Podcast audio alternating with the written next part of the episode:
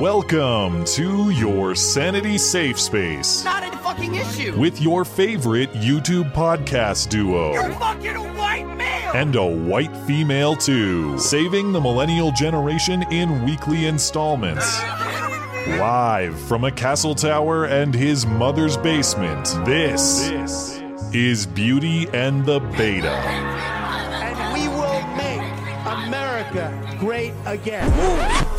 Bitch, you got coronavirus. I believe in the sand beneath my toes. The beach gives a feeling, an earthly feeling. I believe in the faith. that- Don't be a turkey this Thanksgiving. This is not a normal Thanksgiving. It's a better than normal Thanksgiving. It's a deeper Thanksgiving. It's a more meaningful Thanksgiving. Mariah loves me so much, she's not coming to celebrate Thanksgiving with me. That's how much she loves me. Oh, good for you. You have sheriffs upstate who have said, I'm not going to enforce the law. That's not a law enforcement officer, that's a dictator.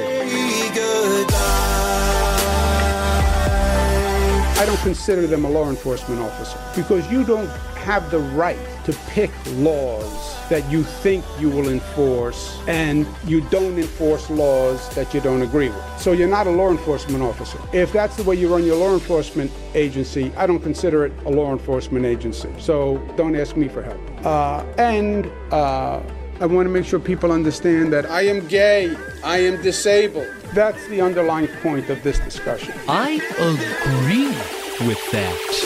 You are fake news. I'm sorry, I thought this was America. Huh? Isn't this America? Very fake news. COVID is all an overreaction. It's a hoax. I'm not wearing a mask. I'm not following these rules. That is correct. All right, America, go to the YouTube right now. Skag free wherever he is. Get your blood fascist ass out of here. I, I can't do it. We'll do it live. Fuck it. Do it live. I, I'll write it and we'll do it live. Hello and welcome to the show. It is a great show. It is a terrific show. It is a tremendous show. Frankly, the best. You can ask anyone about that. People often do. This is Beauty and the Beta. My name is Matt Christiansen. I'm flanked on my right, as always, by my wonderful co host, Blonde. Welcome. Hello. Hope everyone had a great Thanksgiving, no matter what your governor had to say about it. Thanks for your patience with our absence on Wednesday as well. But we are back at it as usual with all the week's news, including the Kraken uh, has apparently been filed.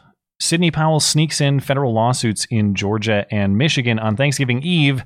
There may be more coming. We'll review the claims and her supporting evidence. Simultaneously, Rudy Giuliani and Jenna Ellis have a hearing with Pennsylvania state legislators to review claims of fraud in that state as Trump's recounts and lawsuits are facing longer odds by the days and the weeks. Meanwhile, most ridiculous story of the week the most wanted man in Canada, the infamous terrorist known not for bombings or beheadings, but uh, indoor BBQ dining in defiance of government order. He has been captured and detained, since release though, by an overwhelming police force. If I didn't know and I watched some of this footage, I would think this was the scene of a terrorist's arrest. Yeah. yeah. The numbers are something like 97 cops, 80 cops. I saw a huge amount of police to bust a guy for serving BBQ sandwiches at lunchtime. That was an emergency in Canada while we were all enjoying our turkey holiday. And as we close the show, it's easy to feel blackpilled about uh, all of the uh, corona setbacks and about the election and all that, but the Supreme Court does provide some hope. They stayed faithful to the Constitution and struck down Andrew Cuomo's regulations on houses of religious worship. Amy Coney Barrett is the difference in that decision, not only in the 5 4 decision itself, but in the decision to hear the case. So, uh, you know, no matter what happens with the election, uh, the justices that sit on the court remain an achievement of the president and give us a little bit of hope in times that need a little hope. Plus, nothing will cheer you up better than a pair of hoax hate letters to close. Hoax hate letters are always great. These are explicit. They have slurs. They have all the swears. They have all the things you want to hear. We'll take a look at those before we get out of here. Extra hoaxy, too. And uh, yes, and one is holiday, one is Christmas themed. That's always fun. Uh, and we will check in on super chats uh, on YouTube, Streamlabs, and DLive as well. Ten bucks and up on the Sunday show because, of course, we are no good lowdown Money grabbers, it will be all this and more in your favorite couple hours of listening material. Remember, you can find everything show related and support the show over on the website. That's mattchristiansenmedia.com. One of the many things we have featured over on the website is special deals from friendly listener owned businesses, of course. This week's feature business is our friends over at Hero Soap Company. Do you love freedom? Do you love being clean? Then you'll love Hero Soap Company, made in the USA. Chemical and fragrance free. A portion of each purchase donated to veteran and first responder charities. Initial subscription purchase is matched bar for bar and sent overseas to deploy troops. Let freedom clean. Hero Soap Company. Hmm. Well, if you've been listening to the show, you know all about the all natural, fantastic smelling Pro America, Pro Veteran, and First Responders soap from Hero Soap Company. But Hero now, now has exciting new offerings for the holidays. With the purchase of a Freedom Bundle, you can gift your friends or family members with six different bars, all shipped for free. Or maybe you've been wanting to try Hero Soap, but you're not necessarily a soap bar person. You're in luck. Hero is now offering liquid soaps in three fresh scents that smell just as great as the bars do. Of course, you can always subscribe to have Hero delivered straight to your door on a monthly basis, so you never have to remember to buy soap again. And as always, Hero Soap offers 10% off all their products to listeners of this show using the promo code MC Listener. That's HeroSoapCompany.com, promo code MC Listener. You can find everything you need from Hero Soap plus other special deals from the rest of our friendly listener owned businesses, including Charity Swipes, Phoenix Ammunition, Sonoran Defense Technologies, and more over at mattchristiansenmedia.com slash deals, deals for listeners, by listeners. Well, did you see the news breaking just before we went live? No- Yeah. No, no, pun intended, I guess. If you think this is the start of something bigger, I, I, I tweeted out, so this is how they're going to kill him off. You've been wondering, what's it going to be? How are they going to get Biden out of the way to sweep in the uh, communist revolutionaries for which he stands? well, uh, breaking just before we went live, Joe Biden has twisted his ankle while playing with his dog, and he's being examined by his doctor, or maybe he already has been, because it's now being reported that he has he has a hairline fracture in his foot, and he will Hmm. require a walking boot for several weeks. is he gonna have a cane? I don't know. I don't know, but maybe maybe he needs surgery later on. He goes into the hospital, he gets coronavirus, he dies, it's Trump's fault and they install their new person. Maybe he trips down his basement stairs because the walking boot is very difficult to walk and he hits his head and he passes away. Is this just a simple hairline fracture that we all suffer playing with our dog? Or is this the start of what we've all been waiting for, the completion of this timeline? You decide. Well, Yeah, really. history will be made. History was made yesterday, this uh, on Saturday, when uh, Vanderbilt University senior Sarah Fuller became the first woman ever to play in a Power Five conference college football game. Fuller is a soccer player. This this is everything you love. This is women's empowerment plus football. Great moment. She's a she's a, a soccer player at uh, at Vanderbilt, and she made history with a 30 yard squib kick to open the second half. Here was the scene in the Vanderbilt Vanderbilt Mizzou game.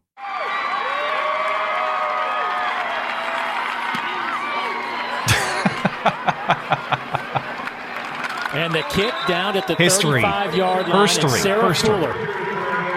Happy Thanksgiving. What a day. What a day. Honestly, it's just so exciting, and the fact that I can represent like the little girls out there who wanted to do this, or you know, thought about playing football or any sport really, and it encourages them to be able to step out and do something big like this. So it's awesome. I just want to tell like all the girls out there that you can do anything you set your mind to. Like you really can, and if you have that mentality all the way through, like you can do big things. You can do big things like kick a ball 30 yards, half the distance a man probably would. You could lose to Mizzou 41 to nothing, which was the oh final score of the game. Uh, big accomplishments. Now, ironically, Fuller had a play like a girl uh, insignia on the back of her helmet, and she advertised this moment all over Twitter. I'm going to be playing in my play like a girl helmet, and I guess she really lived up to the mantra. Um, I mean, do I really have to tell girls that they can't do anything that they want to do? You cannot do certain things. You're incapable of it. Don't even try. Don't even bother The- trying. One of those things is participating in any male sport. Don't bother. You're going to suck at it. Now, Vanderbilt was so bad that Fuller did not get a field goal attempt or another kick attempt. That was it. So that was the only that was her only appearance that was history making. Now, why was she out there kicking? Because other kickers were unavailable due to coronavirus. So all the other eligible kickers had to quarantine because of exposure or uh, con- because of exposure to the virus or contracting it. But coach Derek Mason maintained that Sarah was the team's best option and insisted that 30 yard squib kick was actually by design. He said, uh, he said in part that, uh, that that was exactly what she was being asked to do, was just plant the ball down on their 35 without allowing them to return it. And she did that perfectly, said the coach. I don't know what any of this means, but I could tell that she sucks. Twitter users were speculating they they did that on purpose to stop a return as well. Because if that player grabbed the ball and ran it back, that makes Sarah eligible to be absolutely destroyed by a male player who could come and block her, hit her, and that that didn't happen. Uh, which would prove that uh, she is not prepared to hit like a guy or get hit like a guy. that Whatever. those More women things. in, in male sports. This is hilarious. This is just going to destroy the whole industry. um, super lame anyway. I don't know why anybody's watching sports. Why? No, no word in this report if Sarah will kick again for Vanderbilt. They are scheduled to play ninth-ranked Georgia in their final game of the season on Saturday. Vanderbilt is still seeking their first win of the season. They are an SEC worst 0 and 8, but in stunningness and bravery, they are undefeated. I'm sure this strategy will work out soon. They'll get that uh, elusive win once uh, Sarah kicks a game-winning field goal. I can't wait to see it. In five years, is every sporting event just going to be like teams of trannies and chicks? is that how it's going to be? There'll be no more male sports. That would be ironic. That'd be a weird twist. yeah, fine. okay, whatever. Or only men play as transgender women in the WNBA. But the NBA is actually women who uh, I don't know who dunk about as well as this chick kicks. We'll see. I was at a restaurant yesterday, and I on the TV w- were these two super dykey, tatted up chicks in some kind of UFC fight. I don't know MMA. Is that only dudes?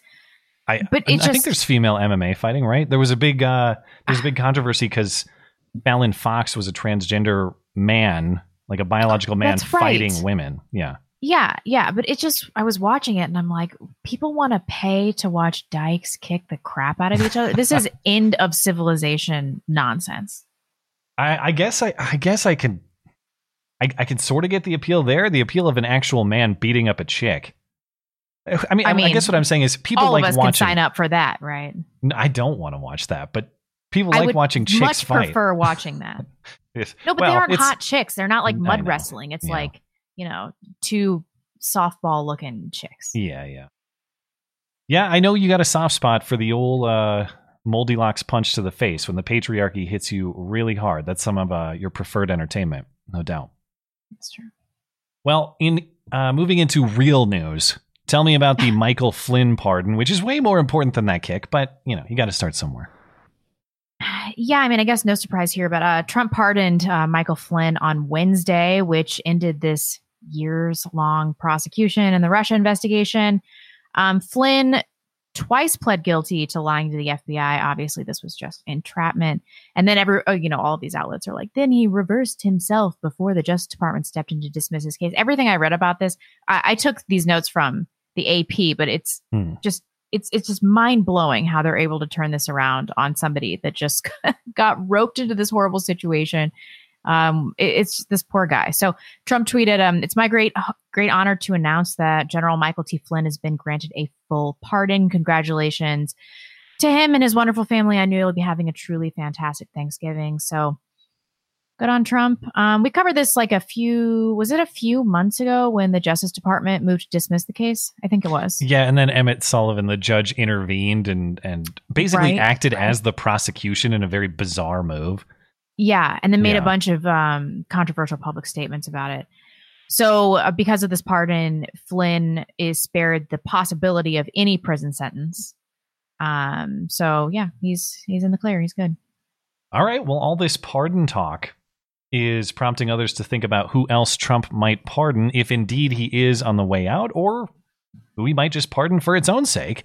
Mhm. And uh, so, so Tulsi Gabbard, who had already been pushing for this prior, taking the opportunity to push Trump to uh, to pardon Edward Snowden and Julian Assange. She had a video message that she it's actually from October sixth, but she reposted it to Trump this week in light of the Flynn pardon. So, first, I introduced HRES 1162 that very simply calls on our government to drop all charges against Edward Snowden for the actions that he took in the public interest to expose a mass government surveillance program on all Americans that violates our privacy and civil liberties. I also introduced HRES uh, 1175, which calls for the same action for the government to drop all charges against Julian Assange who also acted in the pub- uh, public interest as he published information to expose lies and egregious abuses of power in our own government. Of course, these House resolutions are simply symbolic. The power to pardon is solely the president's. Um, as far as the charges, just to refresh your memory, Snowden has outstanding federal charges from 2013, two counts of violating the Espionage Act and theft of government property. There are additional charges related to, I guess, violating a non disclosure agreement with the publication of his book in 2019. Julian Assange has also been charged with violating the Espionage Act. 18 charges total related to his publication of the leaks provided by Chelsea Manning. Edward Snowden remains in asylum in Russia, as he has since 2013. Julian Assange remains incarcerated at a London prison. A decision on his extradition to the United States is expected on January 4th. So, no matter what Trump does, probably going to get some clarity or some movement in the Assange case Yeah. relatively soon. I have a really hard time forming a strong opinion on these pardons and these cases. On the one hand, I, I don't have a lot of patience for leakers, especially leakers who theoretically or actually put U.S. military members at risk. Uh, on the other hand, the revelations from both Assange and Snowden are information I want to know as a citizen, and I'm glad to know, and information that we never would have received without them, in all likelihood. Um, and I, I do think there are some First Amendment and free speech implications to the Espionage Act, though the court has upheld the uh, upheld it as constitutional. Assange faces up to 175 years in prison. Snowden faces up to 30. Oof, that seems, seems disproportionate to me. And, and uh, ethics and legal complications of what they did, I'm not minimizing them, but especially in in Snowden's case, and I, at least the the at least implicitly, or, or uh, in um, in Assange's case, there, there was lawlessness exposed, criminality exposed. Is it? Uh, I don't know. How much do we want to punish criminals for exposing criminality? If that's what we're dealing with here, I don't. Do you have a strong opinion about the pardons? I think you should definitely pardon Assange. We never would have had that information. Well, that without either of them, we never would have had that information. But it, it's been um, such an important cultural event in uncovering Hmm. the corruption in this country. And like we're going to talk about with the election, we all know that stuff like this is going on, and they just gaslight us into believing that that it's not. So when you see hard evidence. So validating, and it really was good for the psyche of the American people to be like, okay, like we we all knew this was happening. So Yeah. Assange has done um, a, a, a great good for mankind. Well, I suppose at a time when we're all eagerly wanting and sometimes even demanding that sort of evidence that we suspect there's rampant government corruption or rampant government illegality or violation of our Mhm. constitutional rights or whatever's going on with this election. Yeah. At a time when we're demanding that sort of evidence, we've had that sort of evidence provided in other contexts. The legal mechanisms through which that was achieved are suspicious, I get, are suspect, I suppose, but God, I guess I just hate the idea of am I judging the value of the crime to determine whether it was a crime or not, and whether that person should be punished. Yeah. That's a dangerous precedent that I I want to be careful about. But at the same yeah, time, I but uh, laws mean nothing anymore. I suppose we've entered a post-law society. After all Haven't we? Um, There's no justice, so why should I abide by any law? after the last four years of the witch hunt and what's going on with the current election, um, yeah, well, w- certainly the idea of uh, equal justice and law and order, those are all things that I think the average citizen would be justified in having some skepticism about. Anyway, moving on to um, the controversy that is more current, that is the election itself, of course. And uh, Sidney Powell, as we mentioned, has filed her Kraken lawsuits in Georgia and Michigan as of Wednesday. The complaints can be viewed on her website, defendingtherepublic.org. And I know we have, I'm not taking shots at the Sidney believers. I know there are plenty in the audience, and I'm not dismissing you. However, I just want to say her website makes me cringe. uh, it's really bad. Yeah. And that's not to say that the lawsuits are invalid. We're going to go through the, what she's alleging. But like this 2007 era meme on the front page calling her the Kraken releaser. she's framed yeah. up like she's Serious Cat or something like that. I know. Okay, fair enough. That's Sidney's website. She's going with it. Good for you. You can uh, find the links to her Georgia and Michigan complaints on the website, and that's really what this is about, not my stupid shots at whether her memes are good or not. But to summarize, I'll summarize the allegations here, and then you've had time to actually look through the complaints, and you were looking for the evidence. I did, basically. but they're a hundred. They're hundred pages each, so it's not yeah. like I did a super thorough job. And honestly, I didn't really see very much, although I didn't read them in their entirety, that we uh, weren't already aware of on at least a superficial level. Yeah, uh, and and these were filed late on Wednesday. There hasn't been a lot of thorough analysis that I've seen. I'm sure it's out there on YouTube and elsewhere, but in terms of the media, at least the people who should be doing this, they're all eating their turkey and their stuffing. So maybe we'll get some more clarity as the week uh, goes on. But as far as we understand right now, uh, in both suits, a summary of the allegations here. In both suits, Sidney alleges that Smartmatic and Dominion were founded by foreign oligarchs and dictators to ensure computerized ballot stuffing and vote manipulation to whatever level is needed to make certain that Venezuelan dictator Hugo Chavez never lost another election. She said this before. She said uh, the systems were designed to make ballot stuffing hard to detect by a simple audit. She says the vote counts were manipulated by people who had access to the systems and that claim is supported by witness affidavits. Now, as far as the specific state claims, in Georgia, Sidney alleges mathematical and statistical anomalies rising to the level of impossibilities, as shown through affidavits of multiple witnesses, documentation, and expert testimony. Sidney singles out five counties for egregious conduct, uh, conduct in a scheme to defraud tens of thousands of votes in Georgia and rig the Georgia election for Joe Biden. Sidney says she has video from the State Farm Arena in Atlanta. And we knew about this before, so I'm not sure what the video shows, but we knew about the pipe incident. But recall the State Farm Arena in Fulton County. It, and and this video shows that after polls closed on election night, election workers falsely claimed there was a water leak that required mm-hmm. the facility to close, all yeah. poll workers and challengers were evacuated for several hours. However, several election workers remained unsupervised and unchallenged, working at the computers for the voting tabulation machines until after 1 a.m., as alleged by the suit. In Michigan, she says uh, beyond the problems with Dominion, there were additional categories of traditional voting fraud and violations of state law, plus harassment, intimidation, discrimination, abuse, and even physical removal of Republican poll watchers, citing expert testimony. Powell alleges Michigan saw tens of thousands of excess voters where unassigned or blank absentee ballots were filled out by election workers, and nearly all of those went to Biden. She also alleges that in four precincts, more ballots were counted by machine than could be physically processed in the time frame that they were. So the idea here is that the scanners that do the counting, they can only count X amount of ballots per hour. Yeah. But they were counting hundreds of thousands of them miraculously, like beyond their technological capability. She also says that glitches in Michigan, such as the one that mistakenly counted 6,000 votes for Biden in Antrim County, were always in Biden's favor. Uh, in, in both states, Powell says there are enough ballots affected for the courts to throw out the election results. So, as far as I can tell, uh, evidence includes, and it's not to say these things aren't evidence. Uh, people say no evidence witness uh, witness testimony, affidavits, that is evidence. Mm-hmm. Expert testimony may be evidence speaking to the the unlikelihood of the circumstances that we're dealing with. Um, and it seems, as far as I've seen outside of this video, that is the the state of her evidence. It's it's witness testimony, it's expert testimony, and it's a video in Georgia showing that the water leak was a bunch of crap. Did I miss anything in her lawsuits? Is there something more direct than that?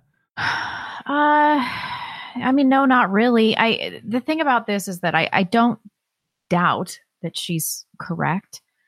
But in the absence of basically video evidence of people directly committing voter fraud, I don't think that anybody is going to buy this. And then the, it, it was it was undermined to some degree by the typos, which I know is it was kind of a red herring issue for the left. Um, But don't you think that it did kind of degrade the the quality of the the complaints? I think there are two ways to read this, and I don't think they're mutually exclusive. I think they both can apply. So, as you mentioned, I, I was searching for debunks of Sidney's lawsuits. I want to see the people who say it's a bunch of crap explain to me why it's a bunch of crap and why her claims can be demonstrated as false. And as I said, I, just, I haven't seen a lot of detailed breakdown on her lawsuit given the timing. I haven't seen a lot of detailed detailed debunk. Instead of mm-hmm. addressing the substance, what I have seen is a lot of attacks on the typo errors in the Yeah. suits, which Yeah. they are there, and frankly, they are embarrassing. I, I won't minimize them, but is that what's really important here? You can see in the original post of the Georgia lawsuit, the first page misspelled district court twice, like literally the first lines of the first page of the It was remedied when I looked at it. Do you know if you have um, typo errors like that? If you have to resubmit a complaint because they were corrected.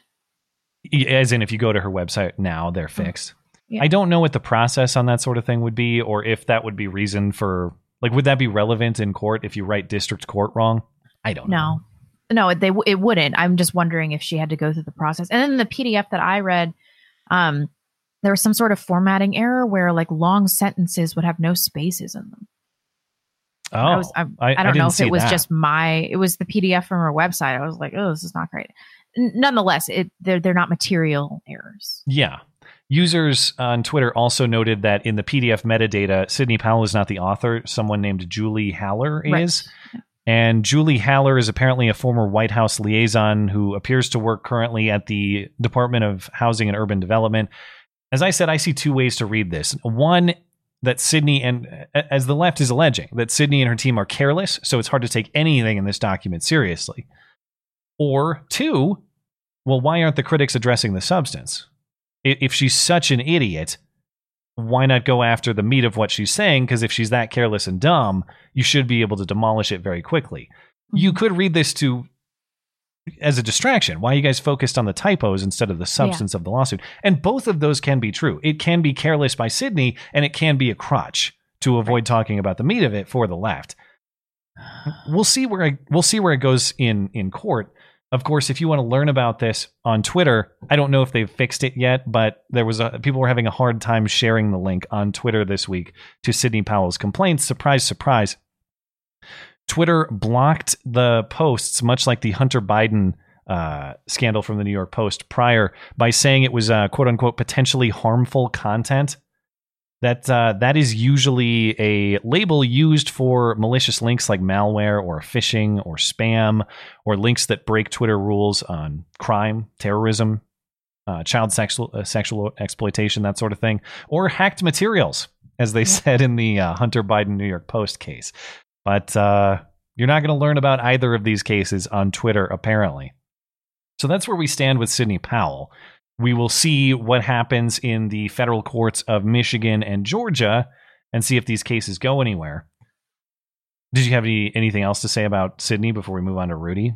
I mean, I, I wish she hadn't hyped it so much. I'm just conflicted about it because um, I, I do believe almost everything that I read in the complaints. I, I believe that, that this is true, that this kind of election fraud occurred.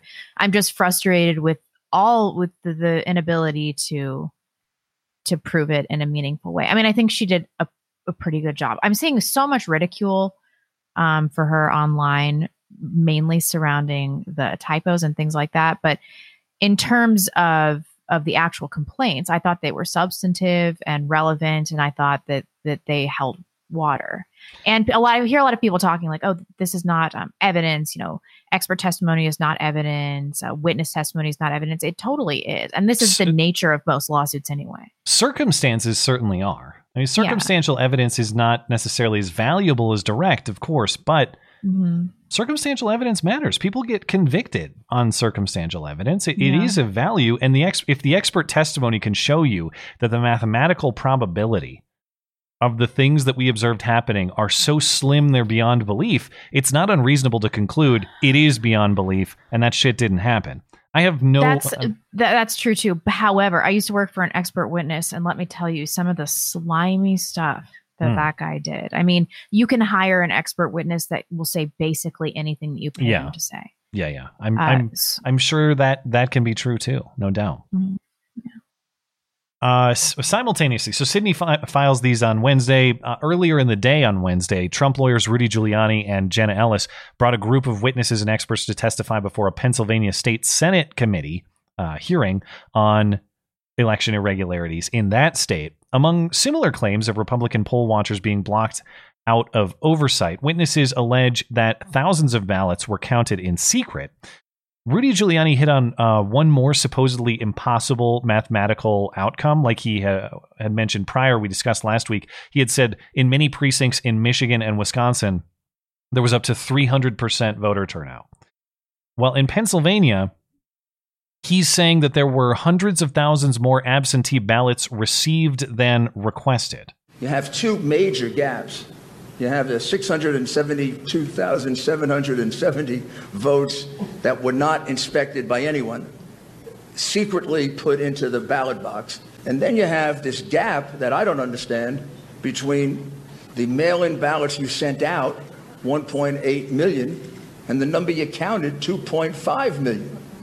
That's totally impossible to explain other than what some of the witnesses were suggesting that they were that they were basically uh, stuffing the ballot box.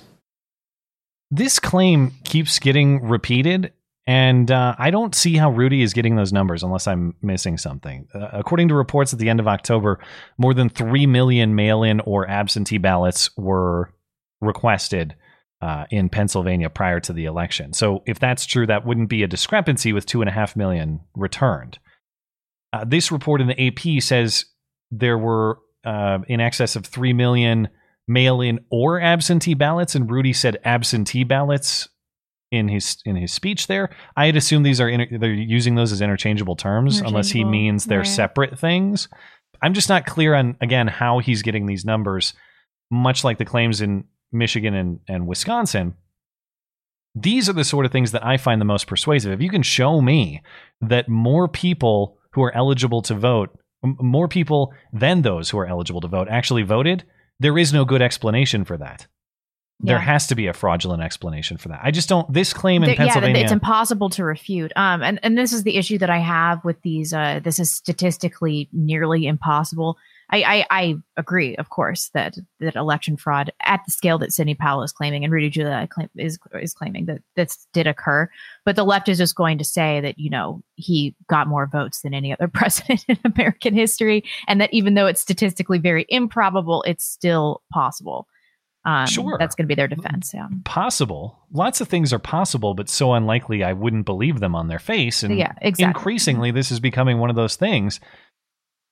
Anyway, so there's there's that. I, I need a little more explanation on that discrepancy because I'm not persuaded that is in fact a discrepancy. That said, what uh, one of the experts who testified had to say, I think, is is pretty damning. This was retired Army Colonel Phil Waldron. He's an electronic warfare expert who currently works on election manipulation. He estimates that 1.2 million Pennsylvania ballots could have been altered or fraudulent, but that only detailed forensic analysis of the actual machines and software would confirm that suspicion. But Waldron noted that there were a series of vote spikes for Biden, uh, massive dumps, as was trending on Twitter today. Massive dumps is the hashtag. Massive dumps for Biden. That's, uh, these are so just huge improbable spikes in Biden votes, the famous graphic that we've seen with the vertical rise, right? Um, in one case, about 580,000 votes for Biden and 3,000 for Trump. So, in other words, there was a vote dump of over half a million votes, 99.5% being Biden votes, a statistical improbability. Normally you would Highly. expect to see Yeah. a smooth curve going up, not any, uh, not any big, big spikes. So that big spike that uh, occurs there is a prime indicator of fraudulent voting. And when you look at this entire curve with all these spikes, can you calculate how, how, how much of a vote that accounted for for Biden And how much for Trump? Close to 600,000. I think our, our figures were about 570 some odd thousand that uh, all those spikes represent over time. For Biden? Correct. And how much for Trump? Uh, I think it was a little over 3,200.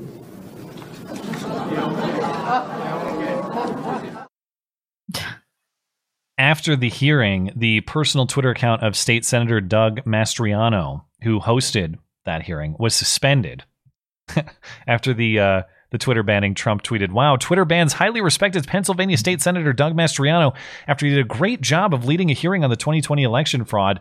They and the fake news working together want to silence the truth. Can't let that happen. This is what communist countries do." Twitter then reinstated the senator's account, blaming an error a Twitter Yeah, I'm sure, spokesperson, yeah. uh, always an error that works in this direction. Uh, Twitter spokesperson told Newsweek in a statement, "quote This account was mistakenly suspended for perceived violations of our impersonation policy. This was an error. We have immediately reversed the decision, and the account has been reinstated because so many people are trying to impersonate Pennsylvania State Senator Doug Mastriano. Everyone is trying to frame that man." So brazen. They just did this right in front of our face and they don't give a shit. That Yeah. everybody knows that it's so obvious that they did this and that we're not really going to have any recourse. They just don't care that half the country is going to definitely perceive Biden as a usurper with no political legitimacy. They're like, haha, this is the way it is. Uh, it just it's just crazy to me that they were able to do this so They didn't factor too. in that broken ankle. He's neutered now. He there's nothing he can do. in- in Well, that's what they wanted. This was all about getting Kamala in. Yeah, yeah, we'll see. You know, Sidney Powell, the complaint did have a lot of really interesting stuff about the quality of the ballots. Uh, I think this was in Georgia. It might have been in Michigan. I can't remember. Um, but about how uh, these dumps of ballots would come in and they would be folded perfectly in half, and that each one would only have a vote for Biden, and that it was the same kind of um, Yeah. like filling in the bubble. And so they act- she actually thinks that there was a, a ballot filling machine that did this. Hmm. I've heard about And- the folding too, because a lot of them were not. They either weren't folded or they were folded in a way that wouldn't fit in the the the envelope that you have to send your ballot in, the privacy Right. envelope that has to be Yeah. around it. Uh, as required by most states. Otherwise, it's a naked Yeah. ballot. Remember, we saw those naked celebrities Mhm. earlier. You don't want to do that because then your vote is thrown out. Yes, and then uh, it didn't have tip. The, they didn't have typical wear. Uh, like when you get a ballot, it's a, it's around your house for a little while. You you know you knock into it, you drop it on the ground. The corners are folded. They were just pristine, like Yeah. suspiciously pristine. Fresh off the press. Um, Yep. I mean, it, it's very obvious that massive voter fraud occurred, but the left is just going to look at these things and act like they're totally inconsequential. Um, and is is it provable? Really? I mean, it's statistically improbable, yes, but but I don't think that we're going to be able to get anywhere with this. Well, the Pennsylvania had a wild ride in court this week too. Pennsylvania formally uh, form formally don't want to say formally formally certified its election results in favor of Joe Biden on Tuesday, and then on Wednesday, a Commonwealth Court judge issued a temporary injunction prohibiting the state from taking further action in certifying the results, pending a hearing on a mail-in uh, uh, on mail-in ballots in a lawsuit filed by a state legislator. And then yesterday, that suit was dismissed by the state Supreme Court. And so there's no more hold on the certification. The state Supreme Court said the, the, the lawsuit was too late, that if you had these disputes with mail in balloting, you should have uh, handled that in the primaries. You should have handled that prior to the election. We're not dealing with this after the election. So that case appears to be dead. This lawsuit is different, though, from the lawsuit that Rudy Giuliani and Jenna Ellis are working on that was previously dismissed in federal court. That case was heard by the Third Circuit Court of Appeals in Philadelphia, and on Friday, a three-judge panel also dismissed the suit or that suit, uh, saying, "quote Calling the election unfair does not make it so. Charges require specific allegations and then proof. We have neither here." Now, the Trump campaign has insisted the whole time their plan is to appeal this case to the Supreme Court. We will see if they are successful.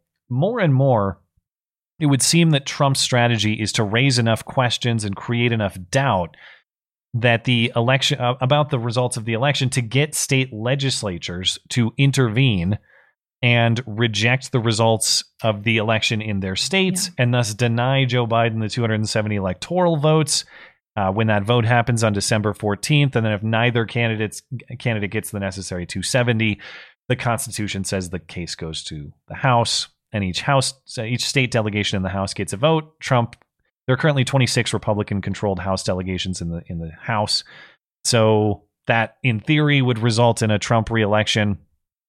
Some Pennsylvania state lawmakers appear to be following that plan. 26 of them released a memo yesterday calling for Governor Tom Wolf and Secretary of State Kathy Boockvar to relinquish certification, citing election irregularities with mail in ballots, canvassing, and pre canvassing. This number is nowhere near a legislative majority. The legislative session ends tomorrow, Monday, so they'd probably require a special session to get this done, even if they had the numbers. And what they're introducing is just a resolution, not a law. So it appears that decision does lie with the governor and the secretary of state, not the legislature. So that would be an incredibly high hurdle, if I'm understanding this correctly. Uh, it is not presently clear that any state is on track to enact that sort of plan.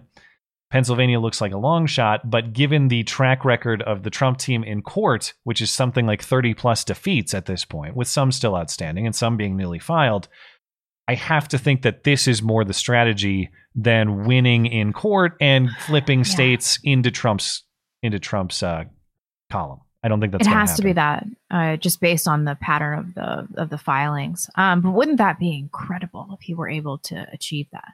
There's nothing that's constitutionally wrong about it. It's just a question of whether those who control the electors find the, these results suspicious enough to intervene, and that would be, uh, it, it, yeah, that's a very difficult ask for a state legislator. Are you going to overturn what is supposedly the will of the people in your state?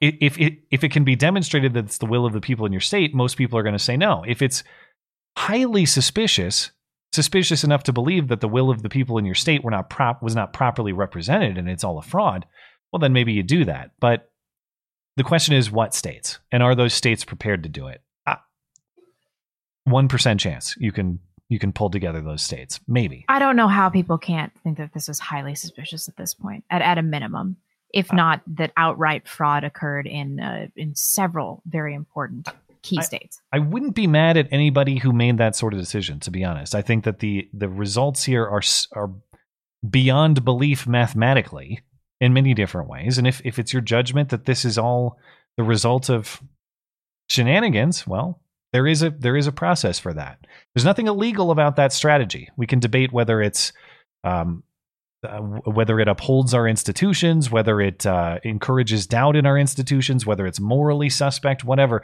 There's nothing that's constitutionally wrong with it. There's nothing that's legally wrong with it. But we'll see. Uh, Wisconsin, another setback for the Trump campaign. Recall they had a uh, they had a recount there, and, and just like Georgia last week, the recount did not go in Trump's favor. The Trump campaign spent $3 million on a recount in Milwaukee and Dane counties, resulting in a net gain of 87 votes for Biden. So Biden's statewide margin remains at over 20,000 votes on Saturday. Why bother with the recounts, though, if, if the obvious issue was election fraud? the recounts aren't going to yield anything different. I suppose you just exercise every option that you have off chance. Something... That's true, but the auditing is considerably more important. Yes, if you're recounting ballots, this is not to say that they're fraudulent, but in theory, if they are, and you're just recounting ones that are fraudulent, you're not going to get a different result. You have to mm-hmm. evaluate whether they're legitimate or not. Right. So in uh, Oh, uh, Trump Trump has pledged to bring a new lawsuit in um, Wisconsin. He he tweeted out there are tons and tons of people in Wisconsin who voted illegally. He pledged to bring a new lawsuit on Monday or Tuesday. We'll see if that happens. Uh, in Nevada, a judge agreed to hear a uh, the Trump campaign's evidence of a uh, of alleged voter fraud, setting a December third date to hear that evidence. Up to 125 witnesses may be deposed. The Trump campaign's lawyer on the case says most of the evidence is witness testimony. According to the judge, the scope of this case is pretty limited. Uh, it's mostly specific to the machines used in Clark County, so Las Vegas. So, uh, where do we stand? Again, uh, just speculating, but as we mentioned, it appears that Trump's strategy is just to keep tossing doubt around in the hope of swaying those in charge of the electors to deny Biden the 270 he needs to be uh, elected president of the United States. Um, so it's not necessarily laser focused, but it's not necessarily wrong either. Yeah. Whether it'll work or not, you know, we'll see. I, I wouldn't bet on it, but it's an outside shot. Uh, there is a great brief summary, just just big picture here about all the oddities that we're just supposed to accept. Uh, th- this is by uh, Patrick Basham over at uh, uh, The Spectator. He's the founding director of the Democracy Institute and an adjunct scholar with the Cato Center for Representative uh, Government. And this is just a good summary of all the demonstrated irregularities that we're just supposed to accept as normal and totally fine. and it, it's great to have handy for your own reference, but it's also great just as a link whenever you hear the line, no evidence of anything weird, no evidence of fraud, none of that. Um, it's a great write up, but just just consider the nine items he closes with that we're all supposed to accept. And this is nationally speaking, but there's mention of some specific states. So, number one, unprecedented vote stoppages simultaneously in multiple crucial states, with counting continuing without observers. And Okay. that's not even in dispute. That, That everybody happened. knows that happened. Yeah. Okay. Statistically abnormal vote counts with vote dumps going 90 plus percent for Biden. And I know that can happen in areas of Philadelphia. Hillary got 90 plus percent of the vote in certain precincts of Philadelphia. Again, let's recall one of the Pennsylvania vote dumps. I'm assuming that Waldron is correct in his assessment. Maybe he mischaracterized something, but if he's correct in what he's saying, 99.5 plus percent in hundreds of thousands, that's that's pretty weird if that happened. Uh, late arriving ballots were counted. Uh, in Pennsylvania, uh, uh, 23 absentee ballots, uh, 23,000 absentee ballots have impossible postal return dates, and another 86,000 have such uh, extraordinary return dates that they raise serious questions. Okay. Failure to match signatures on mail in ballots, that's currently disputed in Georgia. Historically low absentee ballot rejection rates. Right. Oftentimes it's as high as like 5%. In a lot of places this election it's down in like the 0.5% range. It's odd. Again, these are things that are not impossible, they're just outside the norm. And you piece enough of these together, you start to wonder, well, if it sounds beyond belief, maybe it is beyond belief. Uh, missing votes. In Delaware County, Pennsylvania, 50,000 votes held on 47 USB cards are just missing. Don't know where those went non-resident voters, some 20,000 people in uh, who are no longer who no longer meet residency requirements, allegedly cast ballots in Georgia, and then chain of uh, custody breakdowns, uh, invalid residential addresses, record numbers of dead people voting, ballots in pristine condition, as you mentioned, without creases indicating that they were uh, or uh, with um, odd creases or no creases indicating that they were not in fact mailed in the necessary envelopes. Um, and then you also have statistical anomalies. In Georgia, Biden overtook Trump with 89% of the votes counted. For the next 53 batches of votes counted, Biden led Trump by the same exact 50.05 to 49.95% margin in every single batch. N- not impossible, just very, very weird. It's very, very weird. They close this. Um, if you think that only weirdos have legitimate concerns about these findings and claims, maybe the weirdness lies in you. Something to consider. It's just the gaslighting. That's why I'm so tired, you know? I guess it's just so obvious what has happened here. I- Um, I- and I'm I'm seeing a lot of people in the live chat that are calling us doomers and stuff like that. I mean, do you guys really still have faith in American institutions that there is going to be some justice or that we're going to be able to persevere in a meaningful way as a conservative movement in the federal government? I just I, I just have lost absolutely all the faith that I had in any remaining American institution. And I do not understand how anybody can think still that we're gonna be able to pull this off. It's just it, it's it's not gonna happen. It's not gonna happen, right? I don't know if it's about faith in the institutions as they currently stand. I think it's about faith in the fight. And uh, if I give up on the fight for what this That's country is supposed Okay. to stand for, yeah, I.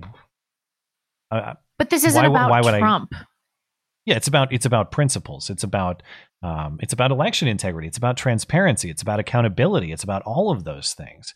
But And maybe not, this is just um, uncovering a, a lack of, of election transparency that has that has always been the case. I mean, Yeah. maybe it's just uncovering a much larger problem. I saw Ashton Birdie on Instagram. She she tweeted or she put out some meme. It said like lol at thinking that every election is not is not this way. And it got me thinking. It's like you know, and maybe maybe the best thing for the country is allowing this Yeah. to be uncovered. And I'm not I'm not trying to be doomer. I'm trying to be as uh, fair with the facts as possible and go through where the state of things are. And, and I encourage everybody to draw their own conclusions. I, I'm not trying to tell you that the world, you know, the, the sky is falling and everything's on fire, and you might as well quit, quit trying. That is not um, that is not my point at all. An, another point. Um, But maybe Of- this of- is not the the fight that we Well- that we should be engaging in. the fight does continue regardless of what happens here. Another point for optimism if there is, in fact, mass distrust of specifically our electoral institutions as you describe, there would or should be a corresponding hunger to improve them. And you have mostly Republicans controlling state legislatures across the country. I know that I. Per- I don't think there was a lot of oddities that I've seen in Montana's election, other than we did it by mail in a lot of places, which is uncommon and I would generally oppose. But I'll certainly be in touch with my state legislator and say, listen, uh, electoral transparency, accountability, all of that stuff needs to be improved as a legislative priority. And if Republicans control a lot of state houses and a lot of state senates, and they have a lot of governor's mansions, they can get stuff like that done.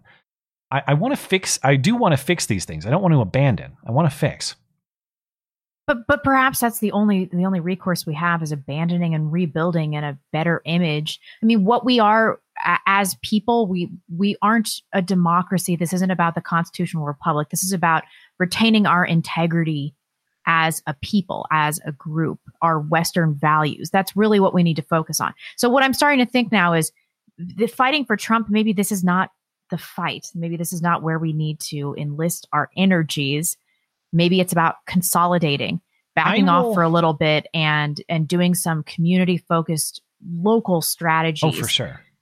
um, because I just don't have any faith in the federal government or in our institutions or in our ability to affect change through any kind of uh, meaningful voting process. I think if everybody focused on fixing the world immediately around them, the world would be a much better place. So I'm certainly on Yeah. board with that no matter what happens. As far as the president, I I am willing to give everything he's putting out there and Sidney Powell, who's not formally a part of his team, but kind of is, whatever. I will give them a fair shake at every step of the way as long as there is a legal path forward. If, in fact, the electors vote for Joe Biden on December 14th, yeah, I mean, at some point I have to move on. That's not to say that, oh, it was all square and everything's fine. No, I want to know the truth. But I'm saying that is the world in which I have to operate. And I'm gonna I'm gonna take the fight in that context. That is generally my plan.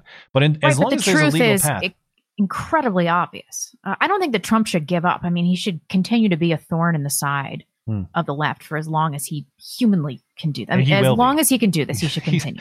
he, he'll get banned on Twitter the day after, and Yeah. maybe he'll go somewhere else and build something new. That'd be great too. Yep. Anyway, uh, next up we got the uh, Toronto barbecue terrorist. I can't wait to talk about this story, but perhaps we should take a break before we do. Okay, at some point I'm gonna have to feed the baby. So whenever that is best for you, should I do that now? Um, sure. I could I can catch up on chat if you want to step out for the moment. We can come back Okay. and talk uh, about the barbecue man. You told me not to mute my mic, right? Um, actually, I think we got that all figured out. So yeah, don't mute your mic. I'll mute you in case you know you have your Nazi convention in the background, and nobody will hear. I do. it, right? Everybody's downstairs. yeah, all right. I'll be back in We'll see in a 10 minute. minutes. Okay, guys, uh, let's catch up on chat. Before I forget, let me open the uh, treasure chest for you guys over on DLive. Appreciate you as always. Sit tight for that. Let's hop over to uh, YouTube. See what's going on over there. Once we navigate Susan's impossible system, uh, Doc Bailey. Oh my God! I resized the window and it it totally changes your reference point. Thank you, Susan, for uh, user friendliness. Doc Bailey says, uh, tried to leave a comment about a lock, but YouTube wasn't down with it, if you know what I mean. Needless to say, I am beyond fed up with everything. I actually don't know the reference, but you can talk about less and less in the super chat or the chat these days. So who knows what Susan was banning. Anyway, uh, appreciate you, man. And I, you know, as always, uh, find that like I, I know we talked about it in the past, but it's all about finding that purpose in life and, and maintaining positivity and and um, having something to fight for. And uh, I think we have plenty to fight for right now. It's just a matter a matter of channeling that energy as we're talking about. All the best. Holden Mulray says, Hi, Truth Seekers. I plugged East Tennessee a few weeks ago for your relocating viewers. Let me expand on Appalachia. In general, your viewers only don't believe Hollywood characterizations of it. And it looks like this may continue later. Um, I've never been to Tennessee. I would like to go to like Great Smoky Mountains and stuff. That seems fun. Uh, I'm told Nashville's a pretty cool place uh, if you're into music and all that sort of thing. So I, I'm sure that Tennessee would be a place that I could live. honestly, I'm just craving anywhere I can go and be left alone. And that might not be Nashville. I know Nashville is controlled by progressives and Democrats, but the state as a whole, I, I'm sure is is pretty good. Any anywhere I can move to and be left alone, I'll move there. I don't care what the weather's like. I don't care what the rest of what the rest of the state is like. I just want to be left alone. Uh, Dregs of Society says, was at church and the priest was like, I don't know if it's the end times, but I guess I'll baptize this little girl, lol. Congrats to you guys. Uh, would have said hi, but I didn't want to intrude. Ah, well, thank you uh, for the thoughts and uh, for tuning in. Much appreciated. EC Morgan 69 says, Happy Thanksgiving to you both and your families, Matt and Blonde. Well, happy Thanksgiving to you and yours as well. I hope you did exactly what you wanted to do and not what your governor was telling you to do, as I'm sure most families did. Grim Turd says, You folks watch Andrew's video from Don't Walk Run Productions. Uh, great stuff the palmist who wrote these words, uh, Joe Biden, Thanksgiving 2020. Oh, I heard he he mispronounced some sort of religious reference, so I didn't look into it. I assume that's what you're talking about. I um I have not seen the video. I do know I'm not super familiar with Don't Walk Run, but I've heard very good things. I know a lot of people uh, find it to be good stuff, so I will keep it in mind. Kalov Bliov says Trump and I walked hand in hand down a city sidewalk eating powdered donuts one dreamy winter day. I kissed Trump's cheek and couldn't tell if the traces of white powder left on it were sugar from my lips or crushed flakes of the gently falling snow. Well, thank you for supporting the show. Much appreciated. I am not going to be niggardly. Uh, Freddie Sauce says, I had a load from Washington to Wisconsin over Thanksgiving, waved high as I passed through Coeur d'Alene, and then again when I went through Bozeman. Uh, well, thank you for that wave. You heard Biden screwed his ankle playing with his dog. We're so boned. Yeah, I'm very tinfoily about Biden anklegate. I think this is leading to something much bigger. We shall see. Uh, hope you had uh, safe travels, and of course, happy Thanksgiving to you, man. And thank you for waving on your way through. And as always, come through town. You got some extra time? Send me an email. Perhaps we can arrange uh, some sort of uh, meetup or something. Nuke the Ice Cap says, Can't hang out tonight. I will check out your excellent content tomorrow. Thanks, guys. It is much appreciated. Also, Matt gave me a mouth hug and he used pop rocks or whatever tired BS, yada yada. Thank you. Appreciate it. And have a good night. Mizoto says, Riddle me this and riddle me good. How did they do it with doors made of wood? I actually, th- that seems like a reference that I'm not uh, familiar with. So I can't solve the riddle. Unfortunately, you've stumped me. Thank you, Mizoto. Johnny Ringo says, Hey, Blonde, I have a seven month old five year old and a nine year old uh, and nine year old Anglo Aryan boys being raised on a homestead. Let me know if you want to arrange a marriage for Emmeline. Enjoy all you guys do. Well, I will highlight this. So uh, perhaps Blonde is listening. Sometimes she does when she's off camera. If she's not, I will return to this chat so we can uh, make the proposal. Ben Smith says, I've had serious thoughts about calling the county health COVID snitch line and telling them I have reason to suspect that my neighbors are hiding Jews. I mean, not social distancing. Well, it depends. Are the Jews socially distancing or not? That's really what this the uh, the hotline will have concern with, no doubt. Uh, iBot PN says, "Keep being awesome, sanity safe spacers." Well, thank you for keeping the sanity safe space operational. Much I am not going to be niggardly. Much appreciated. I'm going to hop over to our other platforms real quick. See what we got. I'll be right back with YouTube. Um, over on Streamlabs, let's see. Six foot five white D Jesus says a couple of things. Great listening to you, Matt, on that other podcast talking about liberty and the times you've made love. Well, thank you. And great following you, Blonde, on Insta. Insta. Love the house. Very colorful and diverse, especially the Shapiro esque kitchen redo was epic. Uh, I haven't even seen pictures. I know they've been working on some remodeling, so uh, I uh, I wonder if it if it I, I doubt it was Shapiro influenced, but uh, perhaps I'll, I'll bring this to her attention when she gets back. Thank you, sir. Hypnagogic monk says, "Isn't the uh, scraping for crumbs almost insulting? Five thousand votes here, ten thousand there." Is it enough to account for the massive amount of Americans who actually voted for Biden, regardless of Jello uh, brain, admitted 2A attacks, tax increases, admitted lockdowns? Well, that is, yeah, you're right. No matter how much cheating there was in this election, a massive amount of people voted for that. Was it more? Was it the most votes ever? Was it more votes than Trump, who had the most votes ever, except for him? The world may never know. Great mystery. But yeah, a lot. Uh, a lot of your neighbors are totally fine with the uh, with the campaign that was organized in many ways around the shredding of the Constitution. We shall see if they attempt to implement some of those plans. Over on DLive, Chubby Stubby says nothing to add today, just supporting. Well, thank you as always, Chubby Stubby. Thanks for hanging out on DLive as well. Uh, ETC gifting subs, that's much appreciated. Buddy, 56 as well. Buddy also says the election was super legit. Pay no attention to the man behind the curtain, otherwise, you're racist. That sounds like uh, most of the stories I hear these days. Listen and believe, or be a bad person. You hear that in many contexts, not just the election. Let's see. We can hop back over to YouTube here, and I'll have to remember to swing back to the chats that are for blonde. Uh, Coca-Cola says if the lockdown in Michigan continues through Christmas, I'll write how the Gretchen stole Christmas instead of her heart growing three sizes at the end. Witchmer will be burned at the stake in Minecraft. And as always, defensively, Susan. Yeah, I, I saw time. Who were the people who were nominated for Time Magazine's Person of the Year? It was Whitmer and Fauci, and I think AOC was on there, and just just a list of people that I would consider to be probably the worst people of the year are all nominated for Time Person of the Year. Go figure. Fat Hooligan says, True story. Outside on the street today, a dwarf yelled at me and told me to wear a redacted, I assume, mask. Can you not say mask in the chat anymore? I was the only person on the street. I told him, "Chase me, you fucking loser," and walked away. I take it he didn't happen. It didn't happen.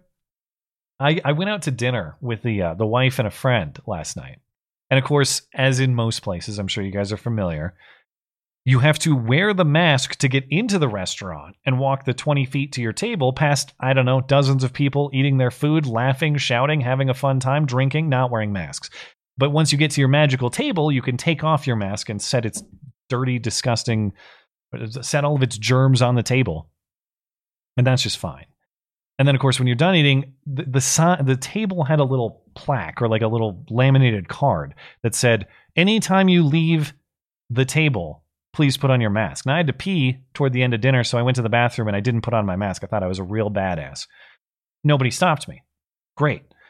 Then we head out after dinner, and I kid you not, like at the front of the restaurant where the hostess greets you and you're, the person will seat you, we're three feet from the door. And one of the hostess guys says, uh, Guys, do you have your mask? And our friend said, uh, We're leaving. Don't worry about it. And he said, I know, I know, but uh, how about for next time?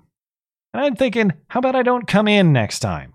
We were lectured about masks three feet from the door on the way out. That's how ridiculous this delusion goes. Sorry, I just got uh, done telling a fantastic story in your absence. Great story. Compelling and rich. Have I still made it? Really enjoyed it. No, I got you good to go. Um, long story short, on the way out of a restaurant yesterday after eating three feet from the door, one of the restaurant employees told us to put on our mask. it's like he was the, because we didn't wear a mask from the table to the door. Even though we had just sat there for an hour and a half eating dinner with no masks on. Don't these Anyway. people see the, the lack of logic in any of these? And the excuse I'm hearing from all these people is like, well, we just want to keep our business open. It's like, don't you see that as you acquiesce incrementally, Yes. um, it gets more and more likely that you're just never going to be able to have a normal business again. Correct. Great transition to our next story, except I did that on purpose. I it would have been perfect, except I had a couple chats that needed your attention. I don't know if you heard them while you were out, but I wanted to. I did not. no. Okay, so Johnny Ringo has a proposal for you in quite uh, in a quite literal sense. Hey, blonde, I have a seven month old, a five year old, and nine year old Anglo Aryan boys being raised on a homestead. Let me know if you want to arrange a marriage for Emmeline. Options. Okay. How Options. Aryan are we talking? How blonde is he? How blue eyed is he? All right. Then there I was don't know. I have one. green eyes, which is the only other acceptable color. Green eyes are pretty rare. How common is like it's it's uh, very, isn't it Three percent. Oh, I thought it was the lower. least common eye color. Yeah. Uh, and then uh, six foot five white Jesus says, uh, Uh, he enjoys following you on Insta, and uh, you have a very colorful and diverse home. And he likes. He said you have a. He likes your Shapiro esque kitchen redo because it was epic.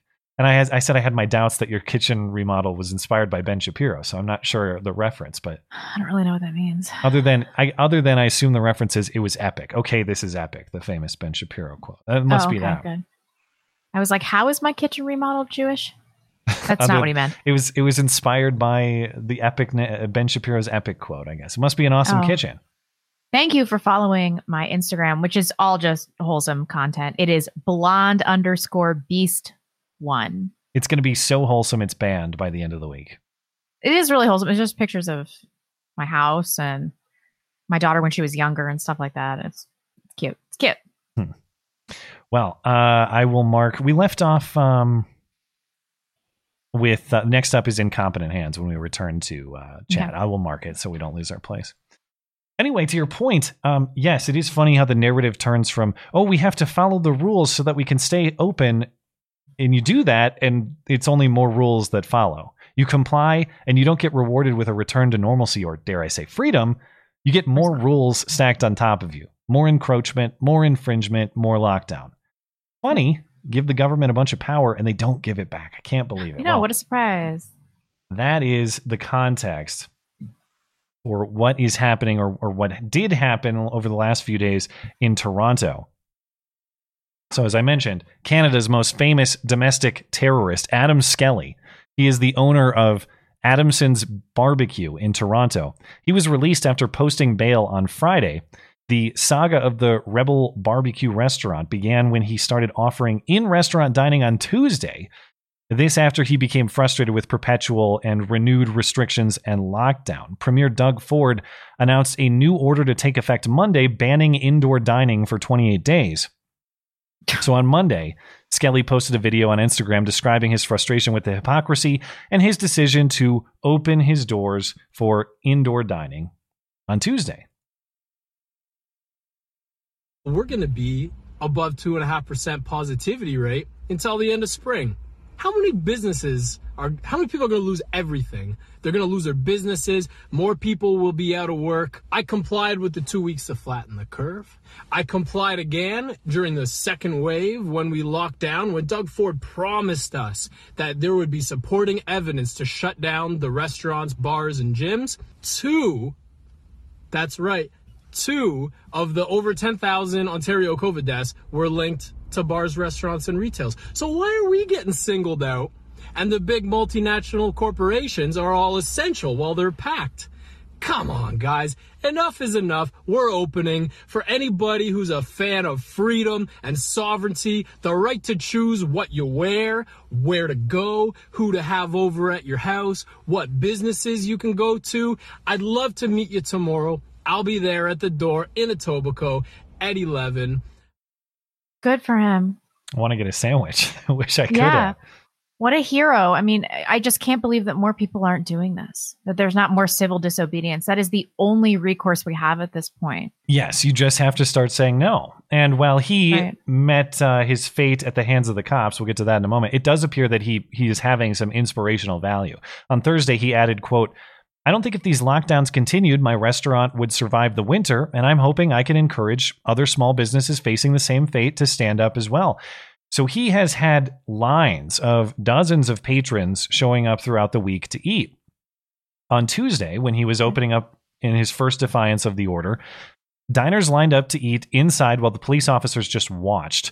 City officials announced that they closed the restaurant upon receiving an order from the Toronto Public Health Chief, Dr. Eileen de Villa, at 4 o'clock p.m.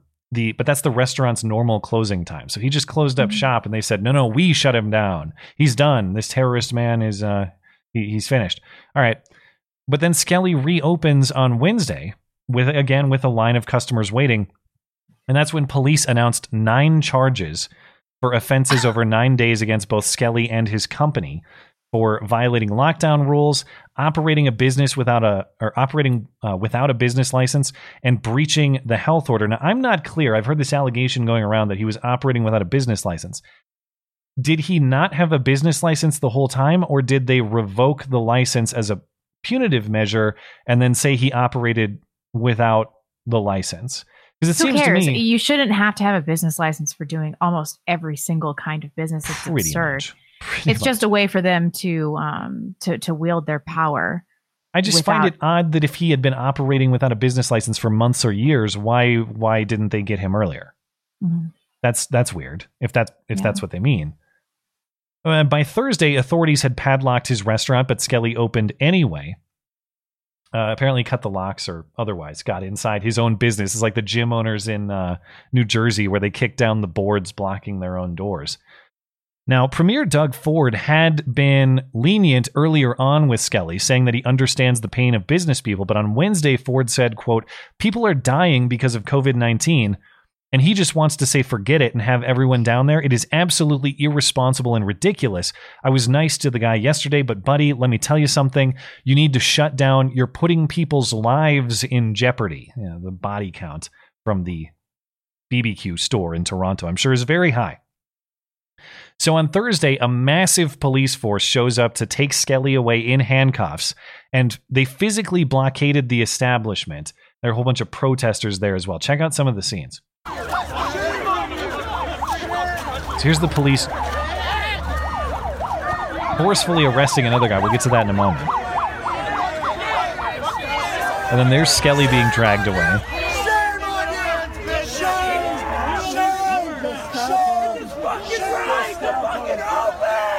It's fucking Canada, not North Korea. This is the line of cops. There are like a hundred cops present. By the way, this guy's mask. Did you catch that? Uh uh. The guy on the right side of the frame. Great mask. yeah, excellent. well done, sir. The Great Reset.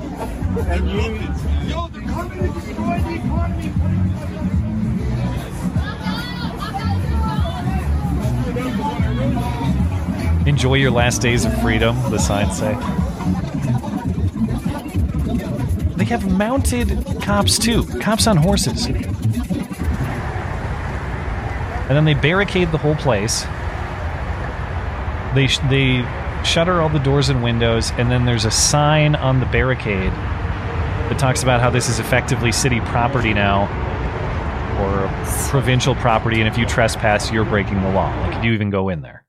You Even know, the if the owner police of the shop. don't mutiny, we're going to have to turn on the police at some point. It's absurd. Cops should be like, I'm absolutely not doing this. This is not Well- my purview. I'm not doing this. every cop has to answer that question.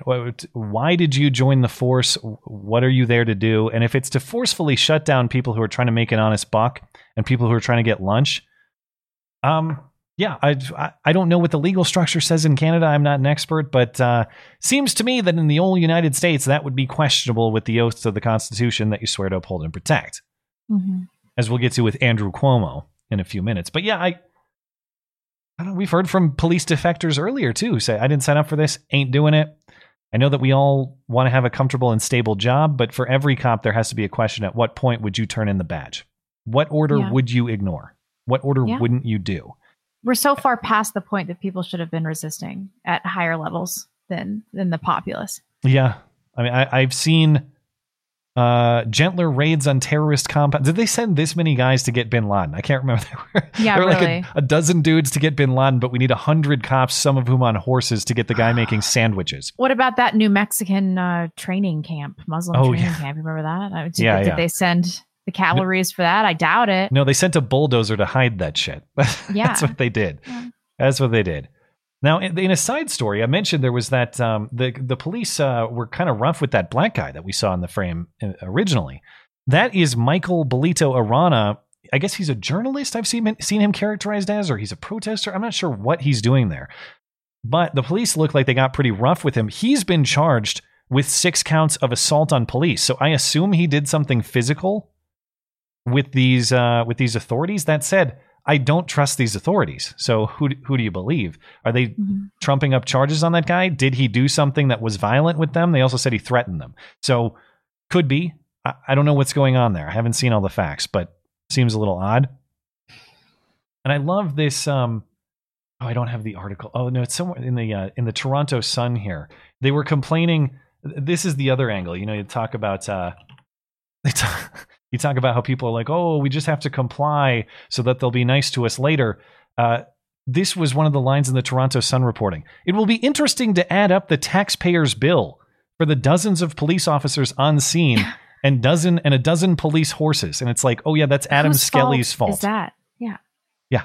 Maybe if you uh, have some complaints about a heavy handed state sending way too many resources to something that is clearly not that much of an emergency, maybe the complaint lies with the state. Should we blame Adam Skelly for the massive taxpayer bill to what is obviously massive state overreaction, both in what they're trying to enforce and how they're enforcing it? Wow, what This a big mistake. unreal. Better give him more power.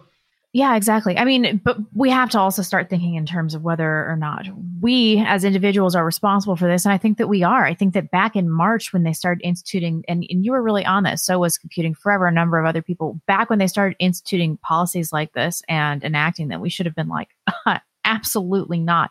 And now that it's gotten so far, um, it's it's pretty much out of our hands. But the only thing that we can really do is resist and practice civil disobedience at this point. So If everyone, or even half the country who thinks something like Adam Skelly does, starts doing what he did and just say no, there aren't enough jails to detain people. Yeah. It, it, it's an impossible thing to enforce. Um, the, the interesting thing about the case in Canada and even in the US, when we were talking about the constitutional implications of what we're doing in the spring, and as that continues to be adjudicated, those questions aren't really settled. So there are going to be some interesting legal problems to solve with this Skelly case, at least as the um, at least as uh, the Globe and Mail is speculating in this piece. Uh, they're they're reporting it could have ground uh, groundbreaking legal implications because Canada's enforcement of coronavirus lockdown restrictions has been pretty rare. Now they're starting to get Mhm. more heavy-handed, so they'll actually have court battles. One law professor speaking with the Globe and Mail speculates um, the courts are going to side with the province and the police, but that's not certain. This this is Professor Kerri Froc who says, "quote." We do have the right to make individual decisions, but the question is, when do those rights start to infringe on the rights of other people? Uh, she continues that constitutional law calculations are complex, so she simplifies matters by referencing a well known maxim from Star Trek. You can tell me if this is authentic or not. Quote, I always quote Spock for my students the needs of the many outweigh the needs of the few. Is that something he says? Yeah, but I'm more of a TNG person myself. Ah, gotcha. That's a bunch of commie bullshit. Uh, I don't know what Yeah. Canadian law says, but just philosophically, the need, the quote unquote needs of the many, that could be used to justify any crime. If the needs of the many need murder, murder is just. If the needs of the many need theft, theft is just. The question is, do people actually have inalienable rights? And if they if they do, what are those? If the pursuit of property, if property and the pursuit of property are those things, then they can't that property and the pursuit of it can't be justifiably removed without due process of law at least. And in this case, you have questionable due process. Much like in the United States, as far as I understand, you have government executives issuing decrees that are not, in fact, delivered through a formal Right, uh, right. lawmaking process. And I reject the entire premise that we're compromising the needs of the many. I, I'm starting Yes. to think that that COVID isn't even isn't even real. After this John Hopkins study, um, which has been retracted, you know, and and I have seen people like Alex Berenson um, uh, speak out against it. Did you? We're not I- talking about the John. Hopkins I wanted to get into you- it, but I just didn't have time to give it a to give it the proper attention, so I scrapped it. But what's the I'll just read summary? this like this tiny that, that death uh, the, the the net number of deaths has not increased throughout coronavirus. So I'll just read this little Ah. blurb. Um, when uh, the, the person that did the study uh, looked at the 2020 data during that seasonal period, this this last year, COVID 19 related deaths exceeded deaths from heart disease. This was highly unusual since heart disease Hmm. was always prevailed as the leading cause of deaths. However, when taking a closer look at the death numbers, she noted something strange as Briand compared the number of deaths per cause during that period in 2020 to 2018. She noticed that instead of the expected drastic increase across all causes, there was a significant decrease in deaths due to heart disease. Even more surprising, as seen in the graph below, this Hmm. sudden decline in deaths is observed for all other causes. Okay, so in other words, we're reclassifying deaths that would have happened regardless as coronavirus As deaths, coronavirus, which has been the suspicion All year long. yeah. We'll we'll see if if that comes to fruition uh, when the year's data are complete, for sure. Right. And Um, still, do you know anybody that has died of this? No, in, in Gallatin County here, they report uh, a death every few weeks or so. I think we're up to like 16, 17, 18 something like that. Yeah. But you look at it, it is universally a woman in her 90s, a man Yeah. in his 80s, a woman in her 70s, maybe. And then Mm-hmm. I'm called a dick by talk when I talk to my, you know, local residents on Facebook or elsewhere. I'm called a dick for saying sad for the family, but in what other context is the death of a 90 year old headline news? Yeah, of course it's not. Um, this is just absurd. I think we've all been we've all been had, and and we've just we just kind of have taken it without asking the the necessary questions. I'm very disappointed in people's inability to see through this, but they have gained almost complete social control. So, you know, We'll see. Like I like I say on a lot of things, I think it's a slow process, and you pick off a few every day, and you don't get that immediate gratification. But I, I do think, do you think things are trending the right way. I hope. I hope in public opinion, things are trending that way. That said, I do Oh, see plenty of people who are like, "Please mask me more, shut down my Oh, business, know. destroy my, my life, business." cut me a check of Ocasio bucks to save the day." I can't wait. where's my twelve hundred dollars every six months or Yeah. whatever. Um, but you should see the editor's note on the John Hopkins website. It's crazy. It's uh, Hmm. it's about the retraction and uh, how this is um, undermining the importance of of properly distributing. course. uh, how how the death rate is so super high and this is so Yeah, yeah. contagious and every, it's just this is just like the mask study that found no uh, discernible outcome with Mhm. masks. The conclusion is actually wear your mask all the time. Yep. okay. Well, Yeah. um, Adamson is going to have a healthy legal fund to form his defense and potentially shape some precedent in Canada. I'm looking at it right now two hundred seventy six thousand dollars, two hundred seventy eight thousand. Now that I refreshed, it, Right. almost two hundred seventy nine. Uh, for his legal defense, so plenty of Canadians. He has 13, 1,361 uh, individual donors. So he's got a lot But of it's on GoFundMe. Oh, he's yeah, I'm toast. surprised they haven't banned it. We'll see if they do the payout. yeah, really. They're just gonna uh, they're just gonna delete it and then give all the money to the ADL. Or and actually, who's the who's the first who's the most recent donor? Not to just to shout you out, I guess, Laurel. I hope I'm not doing anything wrong, but Laurel, Laurel, Laurel is the latest donor to the uh, Adamson BBQ Defense Funds. Thank you for fighting Mm-hmm. the fight. Okay, uh, so um, oh, and as far as his legal team, he had a bunch of high-profile Canadian lawyers advising him throughout the week but it does he hasn't made a decision on who's going to represent him going forward so his his legal team's a little bit up in the air right now um now moving into another story out of toronto what is the reason for this entire show this entire scene? We're supposed to be grandma. protecting, the vulnerable protecting grandma. Toronto bbq man is a threat to grandma. He's getting people killed. It's uh and so it's responsible to abuse him since he's abusing others somehow. That's the reasoning. Well, we're doing all of this supposedly on behalf of the elderly, on behalf of grandma primarily. You'll notice we never bother to ask grandma if she actually wants this sort of inter- intervention. We've seen nursing home protests prior. Uh, we've seen other sorts of, of elderly people speaking out against this sort of thing. The question is do the vulnerable and the elderly actually want to ruin everyone else's life on their behalf? Do they actually want to endure isolation? We don't know the answers to those questions because we don't ask. We claim to be uh, acting in their interests, but we never bothered to ask them to find out. In another story out of Toronto, it was reported by CTV earlier in the month that 90 year old Nancy Russell died in October surrounded by friends and family. They clustered around her bed, singing a song she had chosen to send her off as a doctor helped her with a medically assisted suicide. Despite her advanced age, Nancy was not terminally ill. She did not have any particularly harsh ailment or any immediate threat to her life. She simply felt lonely during lockdown months at the retirement home and did not want to experience any more lockdowns and loneliness as they loom. Residents at this facility eat meals on their own.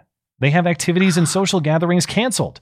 Family visits are restricted or banned outright, unless, of course, you want to go into the facility or whatever, wherever they had this, to sing a song to grandma as they kill her. Then it's fine to gather around grandma. If you gather around grandma, that's bad because it'll kill her. Unless, of course, you want to gather around grandma to kill her, in which case it's totally fine. It's this totally is the fine. this is the world is that the we live in. The saddest thing I have ever heard. This is just tr- tragic. There's a 90 year old death that I care about right there. Her family says uh, coronavirus in the spring ended Nancy's daily walks, her visits to the library, and all of her activities. Nancy went from a very active lifestyle to a very limited life. And facing a winter of isolation, she opted to end her life. In Canada, you do not need to have a terminal condition to receive medically assisted suicide. Being simply of advanced age does qualify. So, just again, think about this. Who's really killing grandma? Somehow, this is viewed as the humane thing to do that we're going to forcefully raid small businesses and then kill grandma anyway. This is where submission to the heavy handed state gets you. They don't ask anybody what they actually want. They don't ask the business owner what he wants. They don't ask grandma what they want, and they destroy everything in their path. And we have half of society saying, Yes, sir, can I please have another? How much further can I bend over? How much wider can I spread my cheeks? Yeah. And every time you wear a mask, you do that. You Every do. time you wear I- one, you endorse this death. I want it you do. That, that this is it, it, it's the acquiescence that every Yeah. time you're you wear a mask in a business because you want to buy something at that specific business or you, you feel like you don't have enough movement in your neighborhood. And so you just comply. You support you support these kinds of deaths. I mean and and all the deaths of despair that are going to happen in, in this situation We i'm will- not doing any of this any- i'm just not going to do it i'm not doing it anymore I think we will look back on the grave inhumanity of the way we treated each other in this year. And I, I think who was I? Who did I see tweet about this earlier? I think it might have been Austin Petersen, but someone on Twitter tweeted something very wise. I wish I could prop- properly credit it and read it, but it was something to the effect of we are going to look back with so much regret to realize that we forfeited potentially years of our life to this great lie that the government was protecting us from this virus that isn't dangerous to the vast majority of society and the but the effects of the government's protection are so negative they'll destroy your life. In some cases you'll voluntarily destroy your own to avoid it.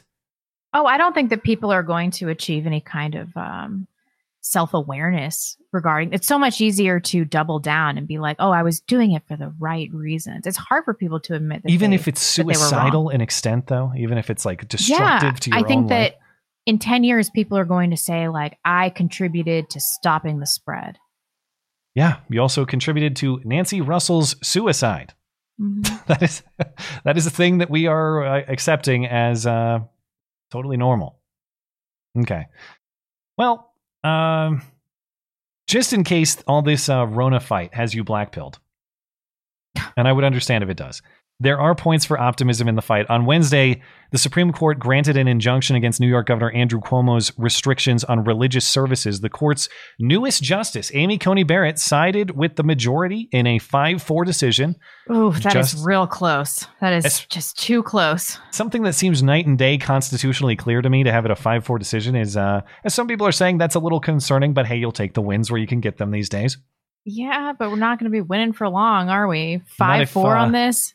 Not if justice roberts has anything to say about it because of course he voted with the liberal wing of the court on the side of andrew cuomo Great. it it bears emphasis too that this request for the Supreme Court to hear the case this came from a New York Catholic diocese and Jewish synagogues throughout the city that had been uh, they sought to have the, the the court review the case over the summer. They were denied when Ginsburg was still on the court. So as I mentioned at the top of the show, Amy Coney Barrett is not only the difference in the outcome of the case, she's the difference in ever hearing the case in the first place. So that's a great accomplishment. Whatever happens with Trump, the three justices he have he has on the court, I know they're not perfect. I have I had my disputes with Gorsuch earlier this year on the uh, whether the uh, whether transgender people are covered by the Civil Rights Act. That was uh, that was his case, and you know, I'm sure we'll have some trouble with Amy Coney Barrett going forward. But in general, we have some semblance of constitutional fidelity with a 5-4 majority. That is an achievement for the president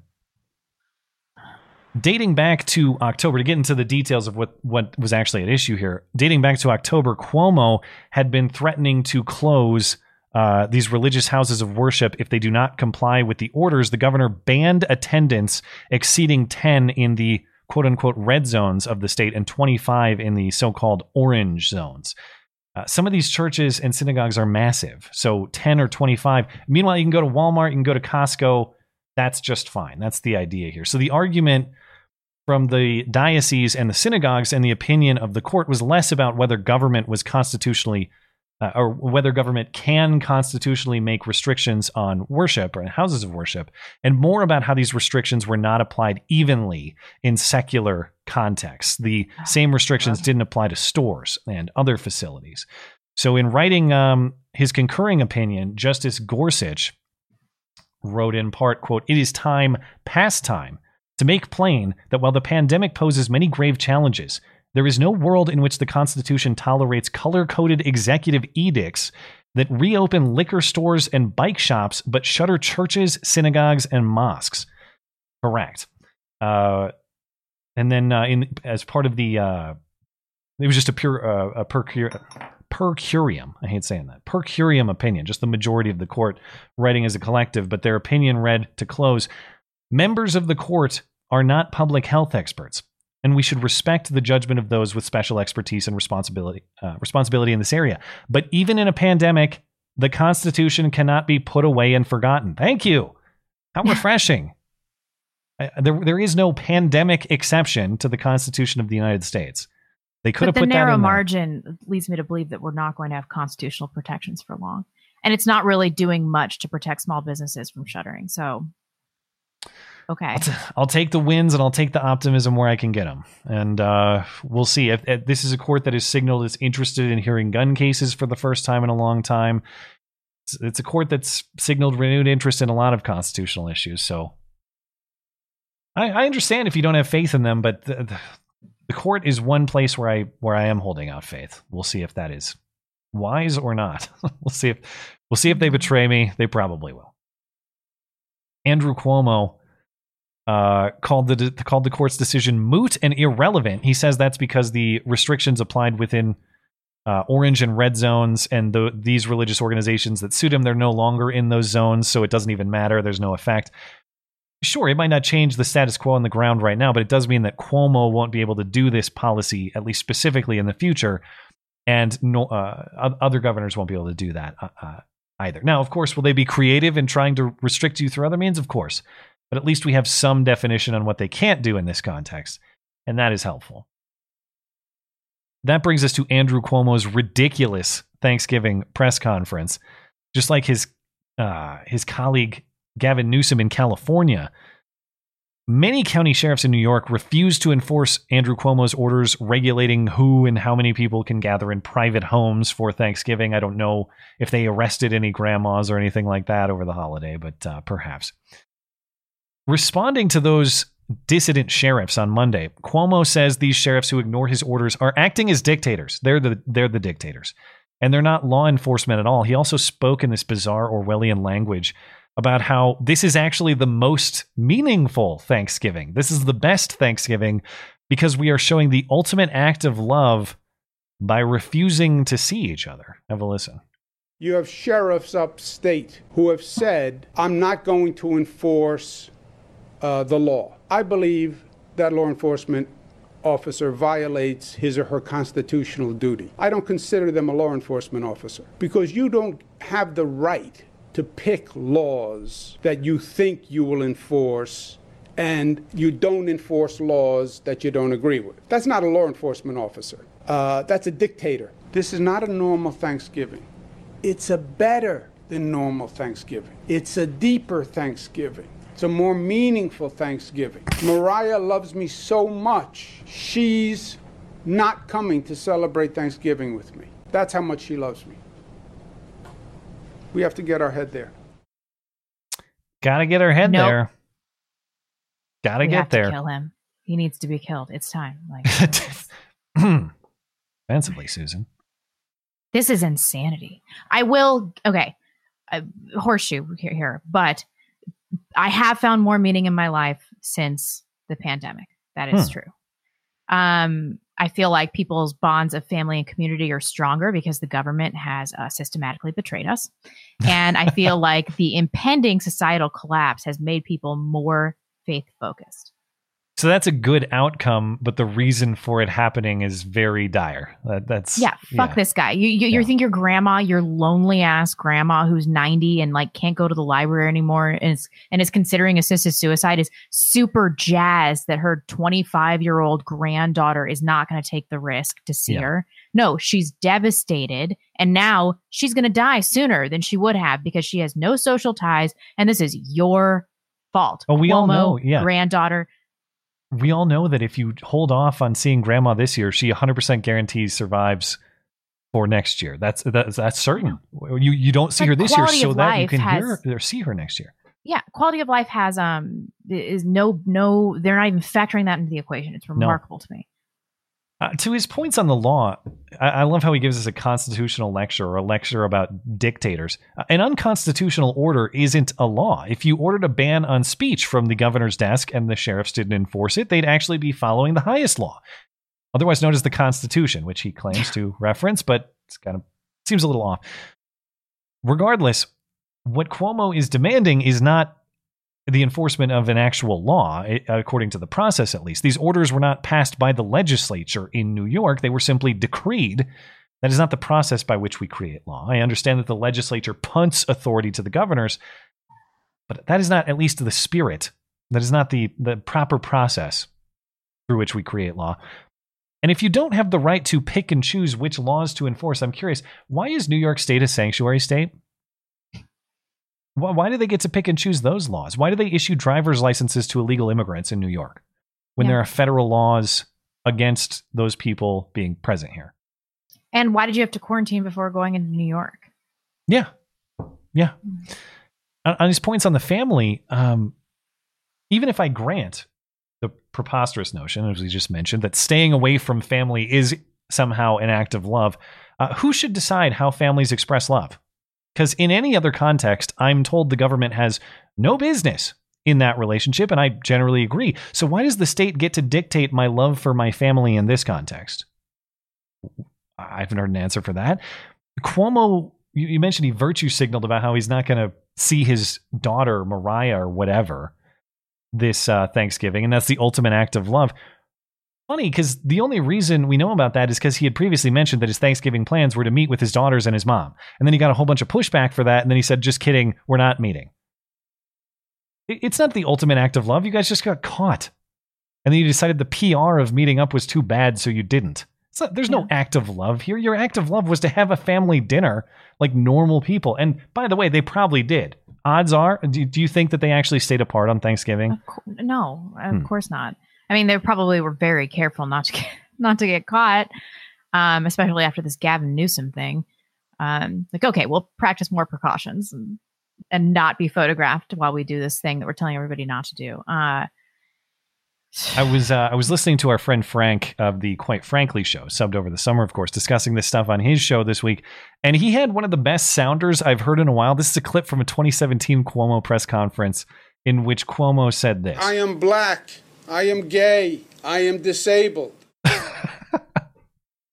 just love hearing that over and over again. But the context is actually, I found the clip on Twitter. The context is Andrew Cuomo talking about how since uh, New Yorkers are all one, that they're all identities mashed up together. That's the idea. As a New Yorker, I am a Muslim. As a New Yorker, I am Jewish. As a New Yorker, I am black. I am gay. I am disabled. I am a woman seeking to control her health and her choices because as a New Yorker, we are one community. Again, women, uh, New Yorkers are women seeking to control their healthcare choices, unless they're coronavirus healthcare choices, in which case those choices will be dictated by Andrew Cuomo. yeah, then it's a public health issue. Right. Right. Uh, that sounder is it's right up there with my favorite politician sounder of all time. That was Sadiq Khan at South by Southwest in 2018. Never Sadiq forget. Khan Gay Muzzy. is just a gay muzzy terrorist. So Andrew Cuomo has Andrew Every Cuomo has officially joined the ranks of uh, of Sadiq Khan in uh, comedic out of context lines. Okay, uh, let's see. Let's close out with hoax hate, and then we will get to chat, and we'll call it a show. It is that time. And now, the nobody saw it happen, but it's totally a product of Trump's America hoax hate crime of the week. Ah, shit, it's backwards. You think they'll notice? In West Chester, Ohio, police are investigating the uh, the same story we've seen many times lately. A family with Black Lives Matter and Joe Biden signs outside their house in their lawn. They received a mean letter in the mail threatening to shoot them and vandalize their property if they don't remove the signage. When Mia Harlan's husband opened a letter late last week, The way he responded, the way he acted, told me something wasn't. It wasn't right. that's because this is the letter the Harlans say came in the mail. We've covered up racial slurs and derogatory We'll get to the language. specifics. Part of the letter reads, "Get the signs down, or vandalism is on its way." And if you don't take that expletive down in a hurry, we'll be aiming at your house, your cars, and you. The Harlans have a Black Lives Matter flag and campaign signs for President-elect Joe Biden in their yard. They reported the letter to West Chester Police, and the township says this is being taken seriously and is under investigation. Stay away from my family. Stay away from my property. What else would they do? The Harlans say they are taking extra precautions to stay safe, and if anything, they're only going to put up more signs, hopefully educating hmm. neighbors and their community and promoting equality and understanding. If you don't understand the message here, then this is absolutely the thing that needs to be here. We did reach out to West Chester Township to request the police report in this case to get more information. A spokesperson for the township says that will be released sometime Monday. Oh my god, this mask wearing during news segments outside. Take off your mask, you fucking faggot. Take it off. I can't take this anymore. I'm losing my mind. How many times are we going to do the same hoax hate? Isn't this the exact same hoax hate we've done like a dozen times now? It's lacking some originality, for sure.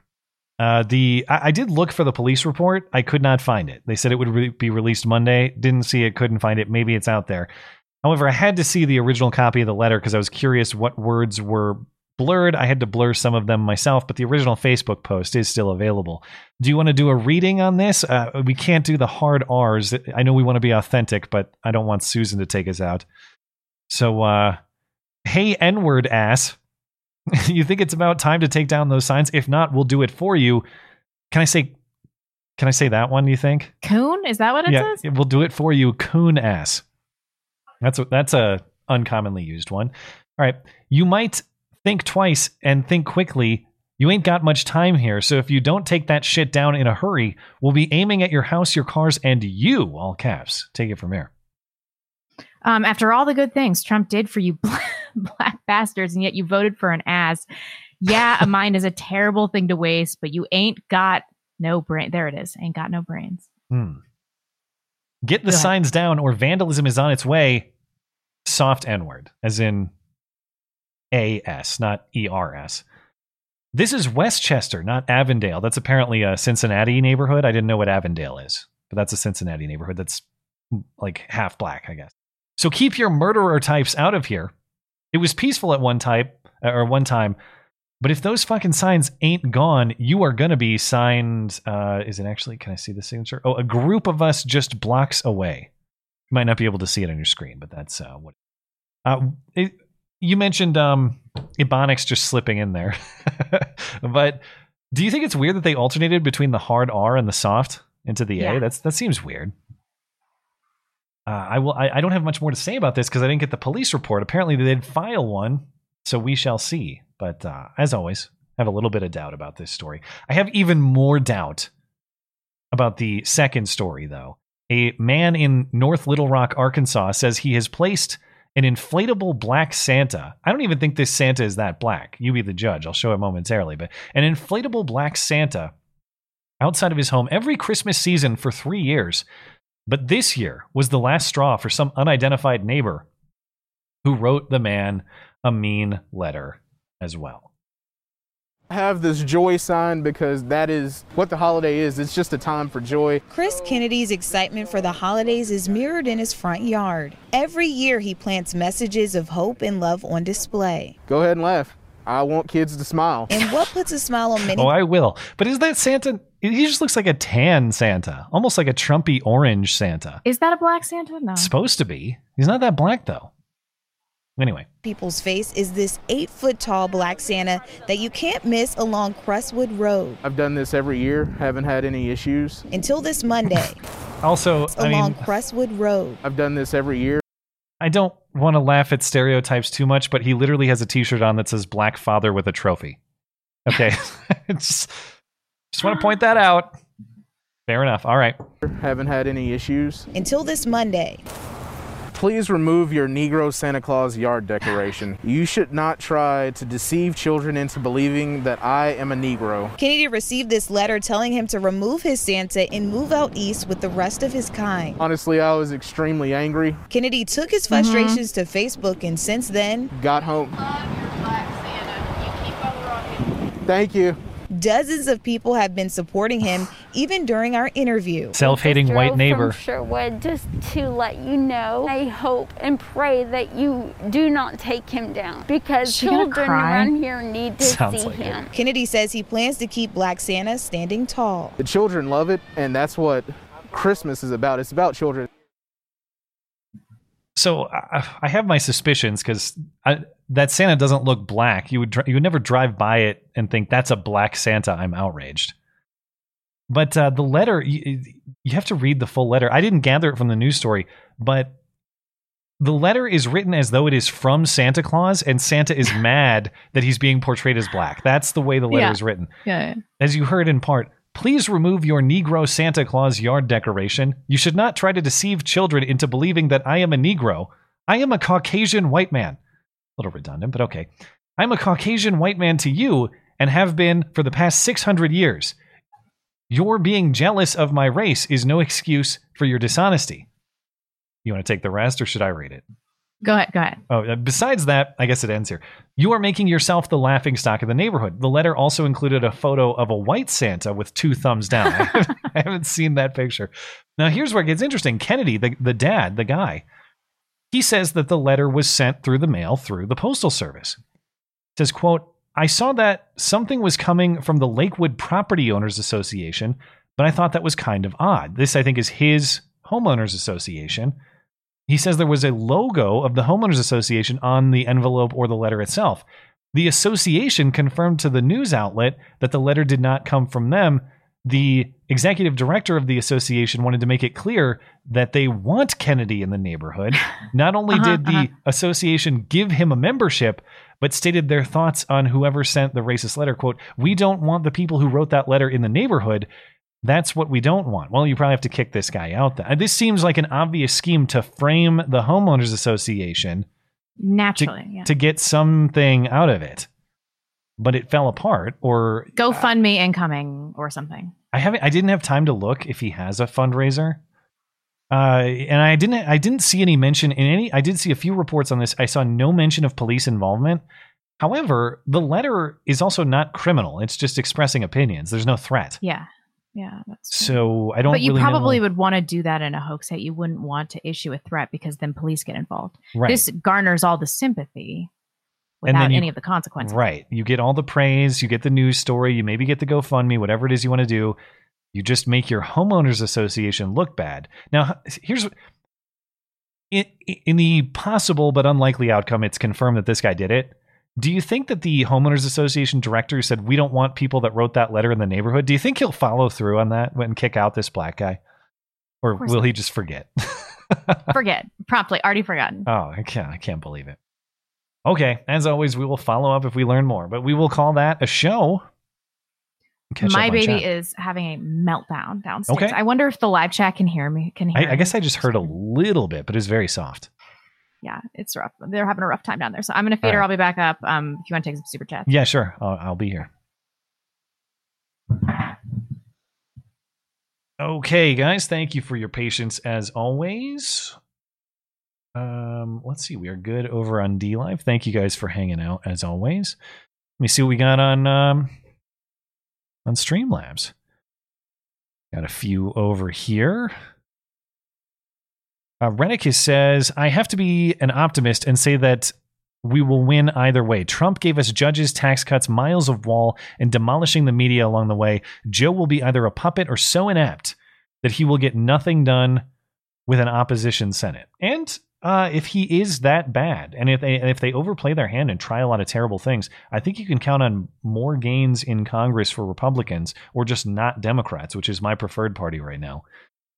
Uh, and and that'd be something that would be great too. So, yeah, I know that uh, the points for optimism are a little are in somewhat short supply right now, but uh, we gotta we gotta maintain them. So I appreciate whenever they are made. Redicus says uh, also says I will also say that the progressives and the corporate Democrats will have a civil war when there's no orange man to call bad. I imagine that poo flinging will start as soon as the filleting starts by the media as their audience checks out. Yeah, I wonder how long into the new Congress and, and the prospective Biden term, if that's what happens, I wonder how long into that before they they they move on because this is a party that is organized almost strictly around Trump hate. To your point, what do the establishment, corporate, whatever, what is the Nancy Pelosi wing of the Democratic Party, the old guard, and some of the people who are in fact more moderate, though there are a few of them. What do, what do, what do they have in common with the squad?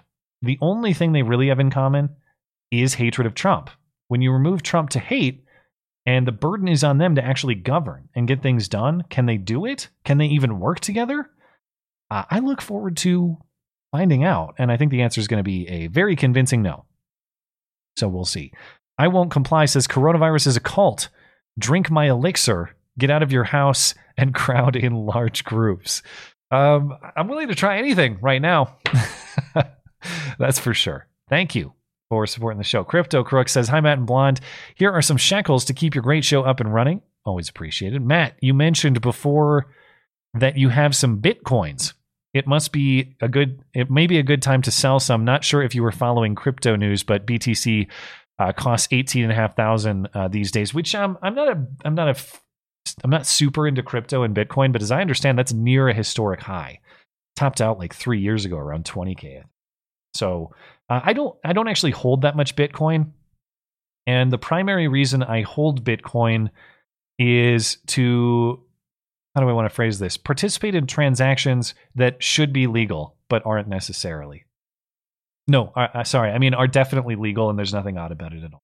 Um, how, uh, there's nothing. Uh, to to be perfectly honest, in in the past, I have enjoyed sports betting. That's that's why uh, that's why I like crypto. And uh, the state of Montana has some problems with sports betting, and you know, probably said too much. But hey, uh, Governor Body Slam, come and get me for sports betting if you want. I, I, invite you to make the case, though. Maybe Jared Holt will do it someday. Maybe that's how I'll get my hit piece. Come and get me for sports betting through Bitcoin. I dare you. uh, Crypto Crook also says if you're going to sell your cryptocurrency, uh, I recommend uh, Binance US. They had the lowest fees in the market and it's the best exchange overall. Well, I I um the only thing I'll say on that is that uh, Coinbase, which is a very common platform to use, they banned Blonde a few weeks ago. They just banned her outright and said you need to liquidate your, or not not necessarily liquidate, but move your Bitcoin to another place because we don't we won't host you here anymore. So I always thought that crypto in general was a safe place for anonymity and doing whatever the hell you want. It appears the virtue signaling has penetrated even into the crypto world. I was very surprised to learn that. Canadian Egg says my poli sci professor says he has no time for people that don't want lockdowns. Uh, well, at the time, I have friends losing their businesses all over Calgary. We had class over Google Hangouts, and I had to take my headset off because I was uh, fuming mad. Yeah, well, uh, no time for people that don't want lockdowns. Well, it's yeah, it's very uh, convenient when you work at a government subsidized. Presumably, I don't know how the system works in uh, Canada, but if it's like the U.S., uh, the universities and colleges are so heavily government subsidized that they don't even have to produce marketable skills coming out of their schools because they can count on these shovels and uh, wheelbarrow, uh, real wheelbarrows full of uh, government money coming in to support them. So it doesn't surprise me. It's sort of like a politician saying, "I have no." Problem with uh, lockdowns because I'm not affected by them. I would imagine that your professor has seen an exact uh, about uh, exactly a zero cent reduction in his pay due to lockdown. So he he probably would say that, but uh, I, I, don't blame you for being mad. Maybe maybe you could talk to him, but I, I don't know how that conversation would go. All right, hopping um over to YouTube. Incompetent Hands says Matt's wedding was a Rona spreader. Hearing Catch the Wind play, uh, made, played made me choke up and feel all warm inside. No homo. I love you too, blonde. Thanks for the Sanity Safe Space best show on YouTube. Well, thank you. Uh, I was I, I was nervous. I did get like a a potential red flag that that some of our wedding attendees may have had the Rona, but that turned out not to be the case.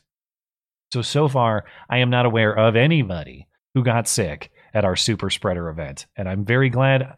I was annoyed by all the Rona restrictions that were in place, but our event was kind of snuck in right before additional crackdowns happened. So all things considered, I'm thankful to have had our event right in the time when we did because it would have been even more annoying had it been a few weeks later or potentially before Labor Day because there were a bunch more restrictions prior to Labor Day too. So really between Labor Day and like November 1st was the prime time to have a Montana wedding this year unless you got married in like January or February, but in the Rona context. So we we fit it in about as well as we could. Marilyn Zagrai, thanks for supporting the show. Sorry if I mispronounced the name. Jonathan Herbert says, if you see 10 or more people at your neighbors for the holidays, I want, I want you to pour a glass of milk since milk is good for your teeth. You know what else is good for your teeth? Minding your own damn business. That's correct. I've heard that one, and I do like that line. Uh, fair point. Son of the Wolf says, It's a great night. I'm on the couch watching y'all, and my girlfriend is cooking dinner. Life ain't half bad sometimes. So have some shekels, you low down, no good money grabbers. Well, that sounds like a great evening to me. I hope I am so fortunate once the stream has ended. Uh, all the best to you and your girlfriend. Thanks for tuning in. Daniel Kunkel says a judge in Georgia ordered a freeze on Dominion machines in the state, prohibiting any wiping or resetting of the machines, but reversed the decision an hour later. The machines are now being quote unquote updated. That is news to me. Uh, I, I got to see that. But uh, as as with everything else in this election, sounds totally normal. Sounds like something I would never question if it happened to the other side. Sounds like uh, something I think would happen in every election. Sounds like uh, everything is above the board. Everything is totally cool. Nothing to see here. Harv Prentice says it's been about 100 years since the Spanish flu. In that time, our amazing medical advances have prepared us for COVID with the brilliant strategy of running and hiding in fear. Be not afraid. Yeah. Yeah, exactly with all the advances in the world medicinally, we haven't quite figured out that one. Irrational fear of death and the way that humans will submit to abusive authority if presented what they believe to be a, a terrifying fear. We'll have to figure out that one for sure. Nala Black says MMA is the most base sport on the planet. Dana White and Colby Covington are national treasures.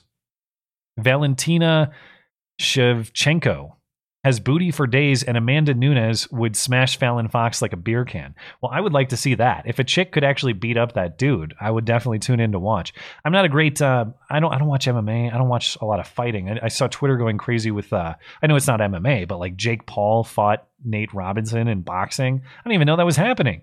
And I went on Twitter last night and saw everybody talking about it. Apparently Mike Tyson fought again.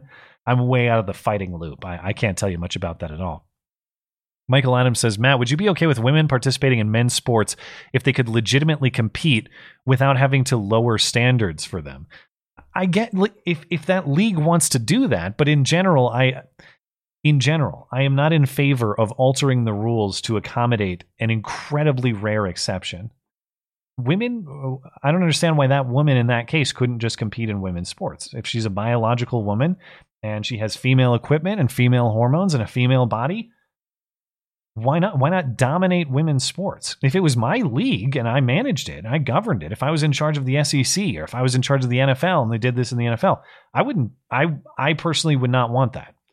Am i saying that well i guess it's complicated with the with in this case because those are government institutions too. So if you start messing with gender in those state schools you do run into some issues. If they were all strictly private and they wanted to have their own private association rules i have less of a problem with it but but yeah, in this case, we're talking about state schools. At least in the case of Mizzou, I don't know about Vanderbilt, but at least in the case of Mizzou, you do all that gender bending, you start running into weird complications, Title IX implications, denying people opportunity based on gender or forcing certain genders into certain places. I don't think we should be doing that. Constantine says, Have you heard about the Department of Defense raid on a CIA server farm in Germany? I did hear about that, but then I heard it was I haven't looked into it. I heard that it was not true. I heard it was true. I don't know that much about it. So if you have a good link summarizing what happened, supposedly I heard that like Dominion servers were raided by the US military in Germany. That's all I heard. If you have a good link explaining that, please send it my way cuz I have to plead ignorance on that one. Um Redacted says, when it came to Kavanaugh, one sworn testimony of a misbehavior 20 plus years ago was suddenly enough for investigations. They suddenly hundreds of sworn testimony is not evidence of anything. Yeah, I uh, hypocrisy point of hypocrisy taken on that one for sure. Uh, absolutely. Thunderstorm says since the election system is rigged, we need to change our eagle to a banana holding maracas with its with its peels. Someone wants to do that artwork. I would like to see it. Of course, uh, listener Frank reminds me uh, that I need to change the stars on my flag in the background. Replace all 50 stars with uh, 50 bananas. Maybe if I uh, have the time, I will glue some on there or repaint it or something like that. MW says Auburn coach Mason was fired, replaced by defensive coordinator as interim coach. Uh, coach, uh, are you talking about uh, Vanderbilt? Because we're not talking Auburn here. Or who are we talking about? Maybe I, I don't know. I, I don't follow the SEC, so I don't know who's. I'm talking about Derek Mason, um, six seasons, 2014 to 2020. Or maybe we got the names wrong. Did he get fired earlier in the year? Perhaps. Derek Mason is, I guess, the former coach of Vanderbilt University. But I saw his name mentioned earlier. Maybe he was just interviewed. Maybe he was interviewed talking about this. Maybe that's why. Whatever the case, we're talking Vanderbilt, and Mr. Mason says this was uh, by design.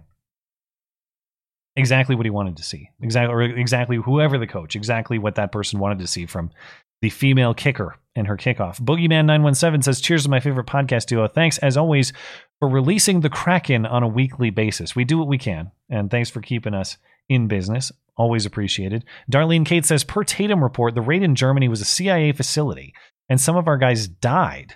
In my humble opinion, anyone involved is treasonous. Also, the raid carried out by the 503rd, aka Kraken. Hope you all had a great Turkey Day. Is that true? I don't. Uh, let me uh, look this up. 503rd Infantry Regiment. Uh, they are an airborne infantry regiment of the Army.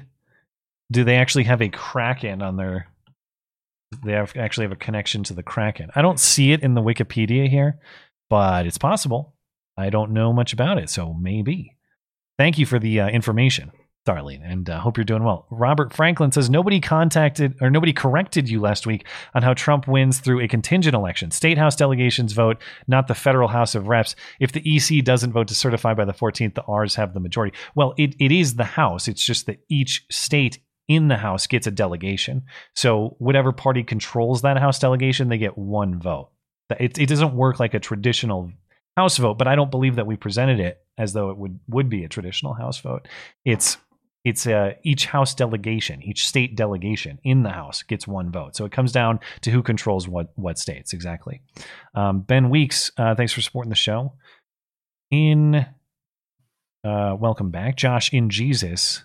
Also, thanks for supporting the show. President Meg Tama. it Doesn't matter who this election goes to at this point. We're heading for war. A Trump win would only delay the inevitable through watching the leftards meltdown, uh, though watching the leftards meltdown again would be fun. Uh, I don't think they would melt down in a comical way if Trump was reelected.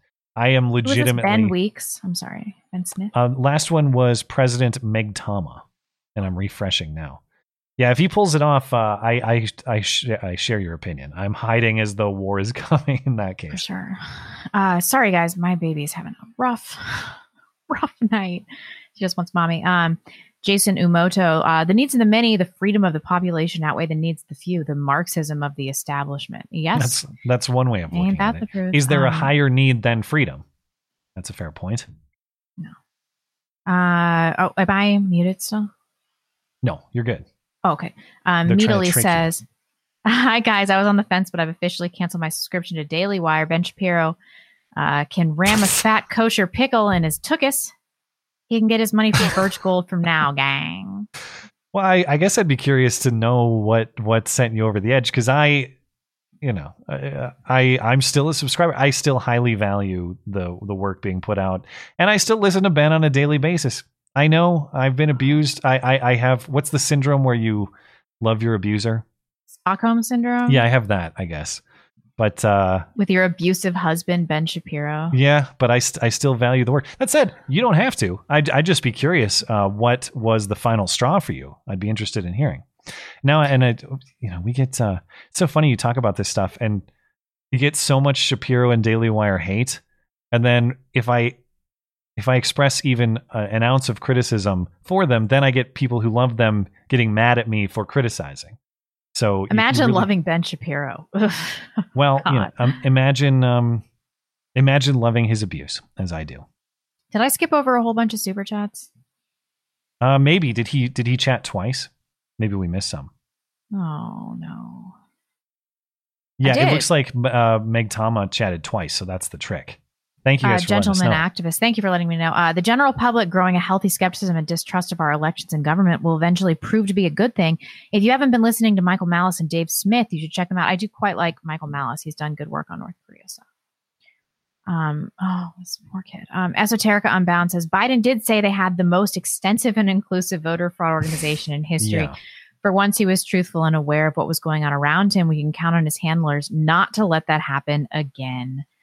Um, Brendan I, McWalters. sti- I I know that's supposed to be just an old man slip. I can't get over that one. That one is so weird. yeah, I don't know. I actually think that that was an old man. Brendan McWalters. Uh, Blond's point about taking the fight to culture upstream of politics is a good point, but demographics aren't on our side. Need to win the political fight in order to live to fight the culture war. Um, Hmm. That's definitely true. I mean, that's why trying to knock out them kids. K2 says Pennsylvania sent 3 million ballots. That wasn't the dispute. Rudy was comparing votes lodged versus ballots returned. Votes lodged. What does that refer to? Uh, votes lodged versus Or is it logged? I, I I just need that that math explained to me because logged, right? because I'm not I'm not understanding what is what. What what is the discrepancy? The the terms Uh, weren't really defined to me. votes logged versus ballots returned.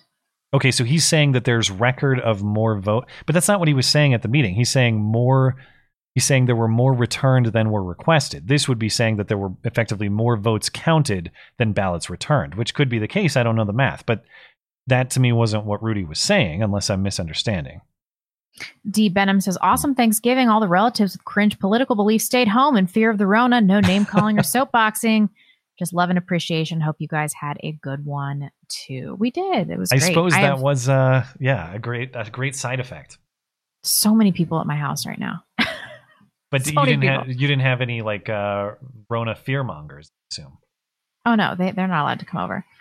um, man, my poor baby. I'm gonna have to. I'm gonna do like ten more, and then I'm gonna have to Yeah, probably call it a night because she's just freaking out. My poor husband. He's like really frazzled. he's just down there like, what do I do with this baby? Yeah. Um, Evan Valenta had a nice Thanksgiving with my immediate family. It's our first one that we didn't spend with my grandma after she passed away from ALS. Hopefully, it's the start of a new tradition. Sorry to hear that.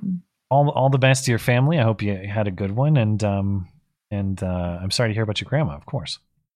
Rational Orc, Dear Black Pill Diary, people think the apocalypse is an event in the future. It's not. Apocalypse is a state of mind. It's surrender to entropy, and knowing immortality is the truest curse of all. Hmm. Ugh. That's Black Pill Diary. Uh, Halson says, if um quote, if you are to truly understand, then you will need the contrast, not adherence to a single idea. To do otherwise is to make yourself a slave to your beliefs. To truly believe in an ideal is to be willing to betray it. Hmm. Is this another Mein Kampf quote? I don't know, probably. This one's. I, f- I feel like I need to. It seems a little bit above my head. Okay, if you are to truly understand, then you will need the contrast, not adherence to a single idea. Okay, so you can't understand an idea without understanding Right. something that contrasts with it. I understand that. Okay, to do otherwise To is to do make yourself a slave to your beliefs, right? Because you're not Okay, right. you're not doing the shopping. You're not comparing and contrasting your ideas with competing ideas. Got it? To truly believe an ideal is to be willing to betray it. Well, I suppose it, because you're not mindlessly adhering to it the ultimate ideal in that case is the truth. The only the only ideal you wouldn't betray would be the truth itself. If you're loyal to the truth, you should be willing to be swayed when the truth presents itself. I I, I Yeah. would think is the idea there, and of course, I fully agree. um, understatement. If you believe the left cheated and is leading the U.S. to ruin, why let them win? The right is as illogical as the left. Fairness is a hindrance. Lose now and you lose forever. Stop having faith. Act. Yes, I, I do believe that. However, I don't think that the left is is leading the U.S. to ruin. I think that that we have issues that are kind of baked into the cake that have led to our ruin. I mean, incru- including in massive immigration, um, female suffrage, second wave, wave feminism. We have a lot of issues that are leading to our final ruin, and this is just kind of the last blow. I, I don't really think that we're going to be able to pull our country out of the tailspin, no matter Yeah. what we do. Trump was the last hope. He was the last hope, you know, and that's that's well, over. and, and if you want a society of rules, the inconvenient thing about rules universally applied is that sometimes they do work against you. That is Yeah. the way that it happens. I'm not mm-hmm. saying that's right in this case, but I am saying that if I get too loose with the rules, especially if I start accepting lower burdens of proof to make huge changes, I grant that opportunity to my opposition as well. And I'm very wary of a society where we all get to claim things happened without clearing certain burden of, of clearing certain standards of proof, and we get to just reshape society or or change outcomes based on allegation with questionable levels of demonstration. Is I'm I'm not saying that that's what this is. I'm saying I'm I'm just wary of opening that gate and saying if you question the election and you have a bun- and you have enough witnesses say that it happened, then it happened and you get to change it. Yeah. I understand the temptation, and I won't be mad if Trump is president. Don't get me wrong, but that is a standard that is a recipe for conflict in the future. Very bad outcomes. William Buffington, it's not a delusion at business. In Colorado, they'll fine your business into closing based on the actions of your customers. Uh, that's insanity. It's time to vote with your feet then. Uh, why live in a state where you have those kinds of regulations on your small business? I know you're probably locked in, Hmm. but it's time to relocate to a freedom loving place like North Idaho. Um, Laurel says, I'm not a fan of DLive, but when you eventually get banned on Facebook, I'll watch you on DLive because I had some serious beauty in the beta withdrawal this week. Your Sanity Safe Space is a real thing. Are we on Facebook? I think she means YouTube. Because yeah, I don't, I Oh. don't use Facebook for the show at all. I was like, But, that's news uh, to me. no, I think she means YouTube. But if you had withdrawal from the call-in show, come on, that's not a real. you got a real problem, Laurel. No, uh, need to go to rehab. Laurel, of course, is doing her own Sanity Safe Space on Wednesdays and Sundays before our show. Yep. So, as I was, Yeah. I would always say, if you're looking for a fun place to hang out before we go live, check that out. And if you're looking for a fun place to hang out in our absence, which does occasionally Yeah. happen, also check out Laurel's channel. And uh, and yeah, Laurel, thank you for uh, keeping Canadian business, uh, Canadian BBQ man in the fight too. I appreciate that as well. Austin Olson had a similar experience with a mask hole. I was checking out my local home improvement store when I was 20 feet from leaving the store, and some brown shirt employee t- told me to put a mask on. Yeah. It is your civic duty to tell these people to fuck right off. Just We we were having this debate yesterday with what happened with us because we mostly just ignored the guy, and afterward I thought, should I have really gotten confrontational with him? After after all, I just had like a fifty dollar dinner between the two of us at this restaurant, and he's harassing is probably too strong of a word, but he's kind of lecturing me and badgering me on the way out of the establishment. Should I have really been forceful with him? I basically just kind of muttered like, "Yeah, whatever," and ignored him. What do you No. think? Ignore or be get- forceful? I mean, if somebody tells you to put on a mask, you already know that they're governed by cowardice. So I bet you could just push them over with a feather. But it's time to get in these people's faces and maybe have a physical altercation. Like we're there. It, and it's very difficult because I want to be clear about this. If I knew that it was the business owner's wishes, I'm much more sympathetic. It is their private property. However, I don't know who wants what. All I know is they put signs in the door that say the government decrees this. I don't give a Yeah. shit what the government decrees. They're not the property owner and they're not me. They're not a party to this contract. Yep. So it's very difficult. Like if that is genuinely the the business owner's wishes, well, that business sucks and I don't want to go there. But I don't know what those businesses are anymore. It's all very frustrating. Yeah, but the businesses them- themselves need to be engaging in civil disobedience. There is this store that I used to love called All Things Irish in Coeur d'Alene. And it is the only place that I have walked in and they've been like, we require a mask. And I told the, I spent a bunch of money there and I told her, like, I will never come back here. Yeah. I'll never come back here. And she like, she couldn't believe it. What'd she Um, say? She said, okay. I mean, well, she was just like, you know, we, we have masks, like just, just put on a mask. It's just our, it's just our policy. And I was like, listen, like never. So yeah, Coeur d'Alene, all things Irish, don't go there. because of their mask mandate. You heard that. Um, She's calling for everyone to raid the maskless, actually. She wants a whole army. or raid them maskless. I know this is this is so absurd, but at this point, we should have a coalition of businesses that are like, "Fuck this! I'm not doing this anymore." And I I frequent businesses, even if they have a mask mandate, that do not enforce it. yeah. Um, but I will not, I will not wear one. I don't even have one in my car. Under no circumstances am I wearing a mask. I went to the uh, I went to the tire shop last Monday to get my winter tires put on. And uh, when I got there, I realized like, oh, damn, I don't even have a mask anyway. Like I didn't even have one in my car. Like I said, my strategy is to go buff around the neck, and if they really push it, fine, whatever. I need my tires changed. Yeah. So I go in there Mm-hmm. with nothing on, but I get to the door and they got one of those signs that's like, Our wonderful government has decreed you must put on a face diaper, but we aren't permitted to ask you about exceptions under HIPAA laws and the Fourth Amendment of the Constitution. So do whatever you want. And I was like, Business Right on. earned. I might buy a new set of tires even though I don't need them, but I will certainly be back every single time. Um, Johnny Ringo says 12th generation American, all with blonde hair, one with blue eyes, two with heterochromia, blue and green eyes. That sounds pretty Aryan to me. Derek Finley says lamestream media is in full effect with Biden's leg. He wasn't playing with his dog. He only knows he only plays with uncomfortably nervous young kids. I bet he broke it trying to run the math on the PA election. Yeah. Oh, wow. Really. That's a It good was like him slipping over a banana peel, cartoon style. Um, Achilles, it's been a crazy few months. Couldn't donate. Take some overtime bucks. Thanks for the Sanity Safe Space. Oh Uh, well, thank, thank you. you. and uh, I'm glad to hear that. Uh, it's weird to say that like overtime is a fortune in this context. You know what I mean? But anytime someone is working uh, in, in that plentifully, that's a thing to celebrate. So thank you for uh, supporting the show as well. Um, Esoterica Unbound. Our allegedly uh, Republican government went full fa- fascist. I, or Vouchist. um, little prick this past week stating that uh, is that what the little yeah okay uh, Yeah, there yeah. is no constitutional right to walk around without a mask. Um, he also started using the state police for to enforce his BS. Am I illiterate? This is Larry Hogan in Maryland. I, I wanted to talk about him, but I had to cut it for time. He, he he did this press conference saying, "Yeah, you don't have a constitutional right to walk around without a mask." Well, I guess I would ask, uh, do you have a constitutional right to walk around Mhm. uninterrupted? Uh, Do we can can the state actually confine you to your home if they want? Can they confine you to a cell if they want? Where does this logic end? Yeah. Hmm. Yep. Um, President Meg Thomas said, "Wouldn't the needs of the many be the millions who need to earn and lead their lives, as opposed to the needs of the few who might die of COVID?" Yeah, that's Yeah. an excellent argument as well. Even even if you Um, accept the logic, it doesn't really hold. Well, I'm going to duck out and save my husband from this hell that I've created for him. All right, for watching the baby.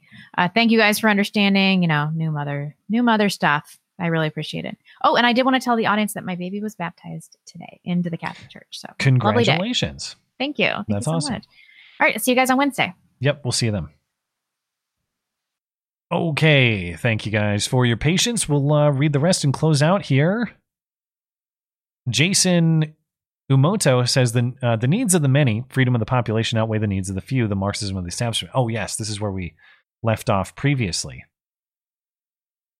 So, uh, Vilmer Edmund says, "Lol, imagine living in a country where people wear masks. In Sweden, it's very rare, and people are eating out as usual, and we still have less deaths than the U.S. Even states with the same density. Sweden is going to be a very interesting case." Sweden was much maligned in the early stages of this because they had death rates that were higher than the other Scandinavian countries, though not necessarily other European countries. And uh, yeah, the question is like, did Sweden have its wave and will that be it? And will other countries catch up to Sweden? I haven't looked at the data recently, but last I saw Sweden's data, maybe a month ago, it was a curve in the spring, much like New York or other states, though not on that scale, but a big curve up and then a big curve down and then nothing. Especially in deaths, I think they're averaging zero a day or one a day, something like that. Cases have slow, uh, or maybe cases have increased in Sweden. I don't know. You could tell me. But Sweden will be interesting to compare in a year's time, two years' time. We will see if the outcomes were drastically worse in that irresponsible and reckless Sweden, or if you got basically the same outcome. It was just a question of when. And I would be betting on the latter if I was making a bet. Jordan Rankin says the projection uh, is off the charts is off the charts on dictator Cuomo for calling out sheriffs for refusing to enforce unconstitutional mandates. because they are just supposed to blindly enforce the law. Yeah, I mean the hypocrisy in in in what he was saying in so many different ways in that press conference is beyond belief. But don't don't forget that's an Emmy winning performance. He was asked about that. He won an Emmy for how fantastic his coronavirus briefings are. Guy says if it it would have been preferable if the court would have worked out a compromise. Churches can stay open, but synagogues and mosques can stay can stay closed, maybe forever to slow the spread. Okay, all right, all right, wise guy. You, you're you're wise guy. You're not just guy. I I see you. Peter R says, "I love your uh, positive messaging during all this crap. As you say, don't turn into the left, bitter and twisted. I've been doing strength training and uh, for mental health and for defensive purposes, Susan. Well, thank you. I know it's been, I, I'm fully aware it's been a negative time since the election. I don't want to come at you with a falsely rosy picture of what's happening because I think there are very se- serious negatives in play, both in how the election played out and how it's being challenged in court. I think there are serious flaws in both of those things. I don't want to come at you with doom and gloom because I don't want people to give up. I think that the ideals of this country are worth fighting for, and I wouldn't want to be part of a production that uh, encourages us to turn our backs on that and accept defeat. So I'm trying to trying to be objective. I'm trying to analyze what is bad while maintaining hope for what can be good. So I appreciate that. Thank you.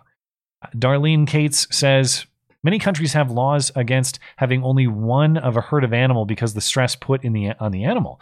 Humans are essentially a herd animal. We need other human contact for a multitude of reasons. That's interesting. I was not aware of that, but that does make sense. In some ways, are we are we treating human beings worse than we would treat animals by law? Maybe the case could be made. Plum Logan says Black Santa is the excuse you use when you can't afford to get your kid a bike for Christmas. Ooh.